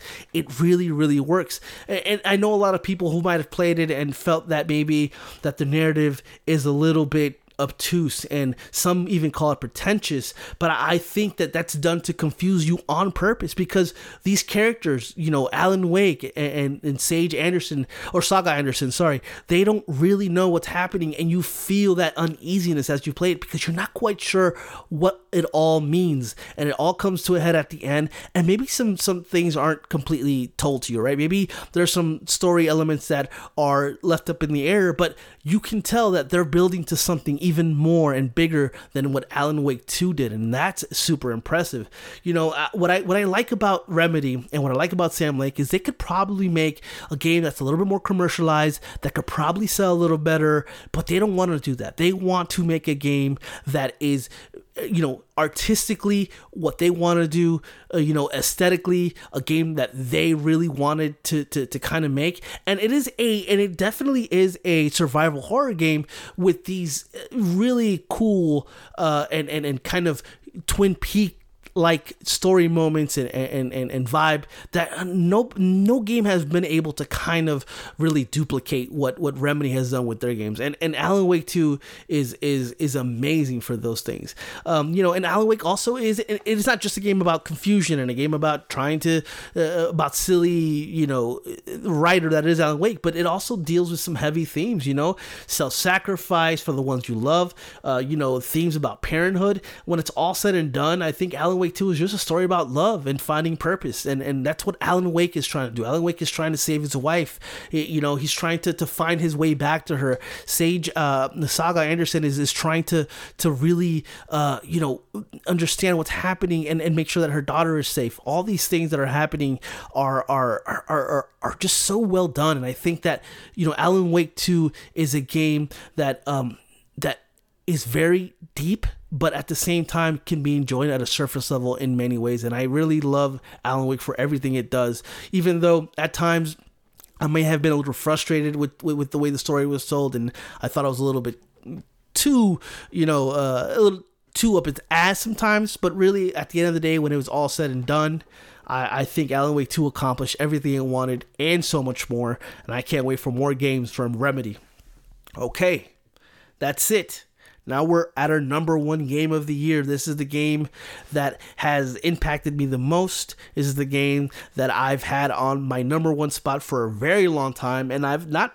listen, I've waited against the other games on the list, and if it had to go down to 2, 3, 4, 5, 6, whatever, it would have gone down, but there's no game that came out this year that was able to top what is The Legend of Zelda: Tears of the Kingdom.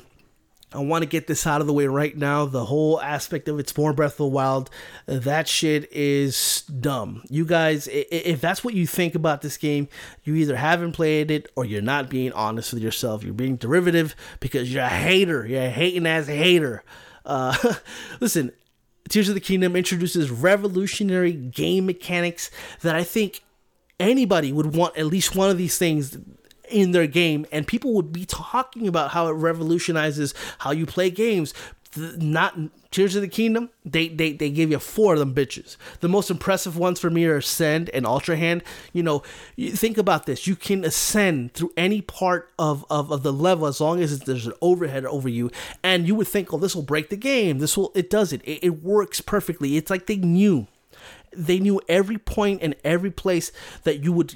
You could use Ascend and use it, and once you use it, it works out perfectly. You can ascend into this other portion of a cave system that you could not access unless you ascended, and it doesn't tell you to do that. You do it, and all of a sudden, you're in this new place. There's treasures to be found. There's even contextual story being told throughout these things, and then you have Ultra Hand, where really you're only limited by your imagination. You can create machines, mechs, penis machines that I've seen. These big machines that look like big old dicks. You can just do so much. Obviously, when we talk about imagination, the first thing people want to do is make penises, and they did that. But man, this game really is something special. I think Tears of the Kingdom also fixes the things that were quote unquote wrong with Breath of the Wild. Like they introduced proper temples, and they really created an incredible story for my money. This is coming from a hardcore Zelda fan like myself. Tears of the Kingdom offers the most engaging and engrossing narratives ever told in any Legend of Zelda game. It uses Zelda specifically in ways that she's never been used. She's no longer this person that you need to save, even though the story may hint to that or may seem that's what you're doing, but it evolves into something else. She is making decisions on her own. She's making decisions that will save Hyrule, okay? Link is only her basically the person who is executing her plan. He's just a pawn in all of this. Zelda is the mastermind in everything, and I think the way that they handle that is absolutely amazing. The stories that they tell in the past and how that informs the future. The decisions that she makes that has ramifications 1,000 years into the future. That final boss fight is absolutely phenomenal, but finding that master sword, the moment you do that, and I won't spoil it here, but the moment you do that, I've never experienced finding a master sword quest in any Zelda game like that one. That one completely blew me away and put everything into place in terms of its narrative, and it's so beautifully told. I was shocked by how good it was, because one of the things going into it, and we talked about it on the show as well, was I hope that this has a better narrative. And in my mind, I just wanted something that was better than Breath of the Wild. And what I got was the best story ever told in a Zelda game, which is... I would never have expected that, with so much that this game offers with its sandbox open world. I just never thought they would focus on a narrative as good as this, and they sure as hell did that. But speaking of that open world, you got the addition of the depths, you got the addition of the sky islands, all that literally adding depth and verticality to that map. It's really amazing. I don't think you really understand how incredible this is when you're on the top of a skyline and you can dive straight down and then proceed to bypass Hyrule and dive into the depths, you know, which is basically Hyrule reverse, or in terms of the map. Down there, and it's completely dark, and you have to kind of, it's kind of like a hard mode. You go down there, you forage yourself, get some light out there, and kind of remap that whole bottom part of the map, and it rewards you with amazing, these tunics from old games and all this stuff like that. It does such a good job with rewarding you for exploration. They knew where you were going. Every nook and cranny is filled with something. This game is just absolutely amazing. That physics engine that they have, whatever the fuck they're doing there, they really know how to make this game hum, man. It is working on a Switch system that when it came out, it was already redundant. It was already outclassed by so many other things, and still they managed to make one of the most beautiful games of the year. It might lack in performance compared to other games, but because the game is so well done, because the game is executed perfectly with its vision, that you kind of forgive it for its lackluster performance at times. But man, as a Zelda fan, I couldn't ask for a better game. It's in my top 10 games of all time. It's not going to quite surpass the likes of Ocarina of Time, because I was in a moment as a child with Ocarina of Time that no other game can replicate, right? Nostalgia does definitely play a role there, because it's the game, Ocarina of Time is the game that helped me love Zelda. But Tears of the Kingdom is a game that has reignited my love for Zelda, even though I've always loved it, but it really has made me... It was like a reward for being a Zelda fan for so long. Not that we've had bad Zelda games, because we rarely ever have those, but have a Zelda game that is beyond anything I expected. You know, it started with Breath of the Wild, and it's ended here with Tears of the Kingdom, giving me an experience and finishing it off with... And I keep repeating the narrative part of it because it's so amazing. You know, this is a game about exploration, about moments, and it has all that. And it's a game that you can play over and over and over and still find amazing and incredible things. There is nothing like Tears of the Kingdom, and that is why it is my favorite, number one, best game of the year. And it's going to go down as one of my favorite games of all time when it's all said and done. There you guys have it. That is my top 10 and my honorable mentions. I'm going to go over all those real quick. That way you know exactly where I stand. My number 5 honorable mention is Forza Motorsport. My number 4 honorable mention is Super Mario Bros. Wonder. My number 3 honorable mention is Star Wars Jedi Survivor. My number 2 honorable mention is Venba. And my number 1 honorable mention is Like a Dragon Gaiden, The Man Who Erased His Name. Top 10 games, starting with number 10, Assassin's Creed Mirage. Number 9, Hi-Fi Rush. Number 8, Hogwarts Legacy. Number 7, Oxenfree 2: Lost Signals. Number 6, Resident Evil 4 Remake. Number 5, Lies of P. Number 4, Starfield. Number 3, Baldur's Gate 3. Number 2, Alan Wake 2. And number 1, The Legend of Zelda: Tears of the Kingdom. There you guys have it. I hope you guys enjoyed the show. I really think that this year was a great year for video games. I cannot wait for 2024 and what that brings. But till then, I'll see you guys next week. Peace out. All right, ladies and gentlemen. I think it's safe to say that our work here is finally complete. We teamed up to deliberate and decide Cooldown Time's top 10 games of 2023. We turned around and split off and gave you our personal top 10 games of 2023, with honorable mentions as well. I think it's pretty safe to say that we have left no stone unturned when it comes to celebrating all of our favorite games of the year. So with that being said, I think it's time to leave 2023 in the rear view and focus on the year to come, but not before saying thank you. We really appreciate you for listening to this week's episode and for being a part of our Game of the Year coverage, as this is the culmination of all the things that me and Pablo have talked about all year long in a way that celebrates and admires the industry, its talented teams, and all the amazing games that we got a chance to play. If you enjoy this kind of content, look, you know what we're going to ask you to do. You know what this is. If you're new to the show, we'd love for you to subscribe to the show, because this is the type of content that we love putting out. And as two guys that love talking about video games in a positive, constructive manner, We hope that you found something that you can enjoy out of us, even if you don't agree with all of our opinions. So, that sounds good to you? Go ahead and subscribe to us wherever you listen to us. If you are a longtime listener, can't thank you enough. You've been instrumental in motivating and inspiring me and Pablo to keep doing this thing week after week for you.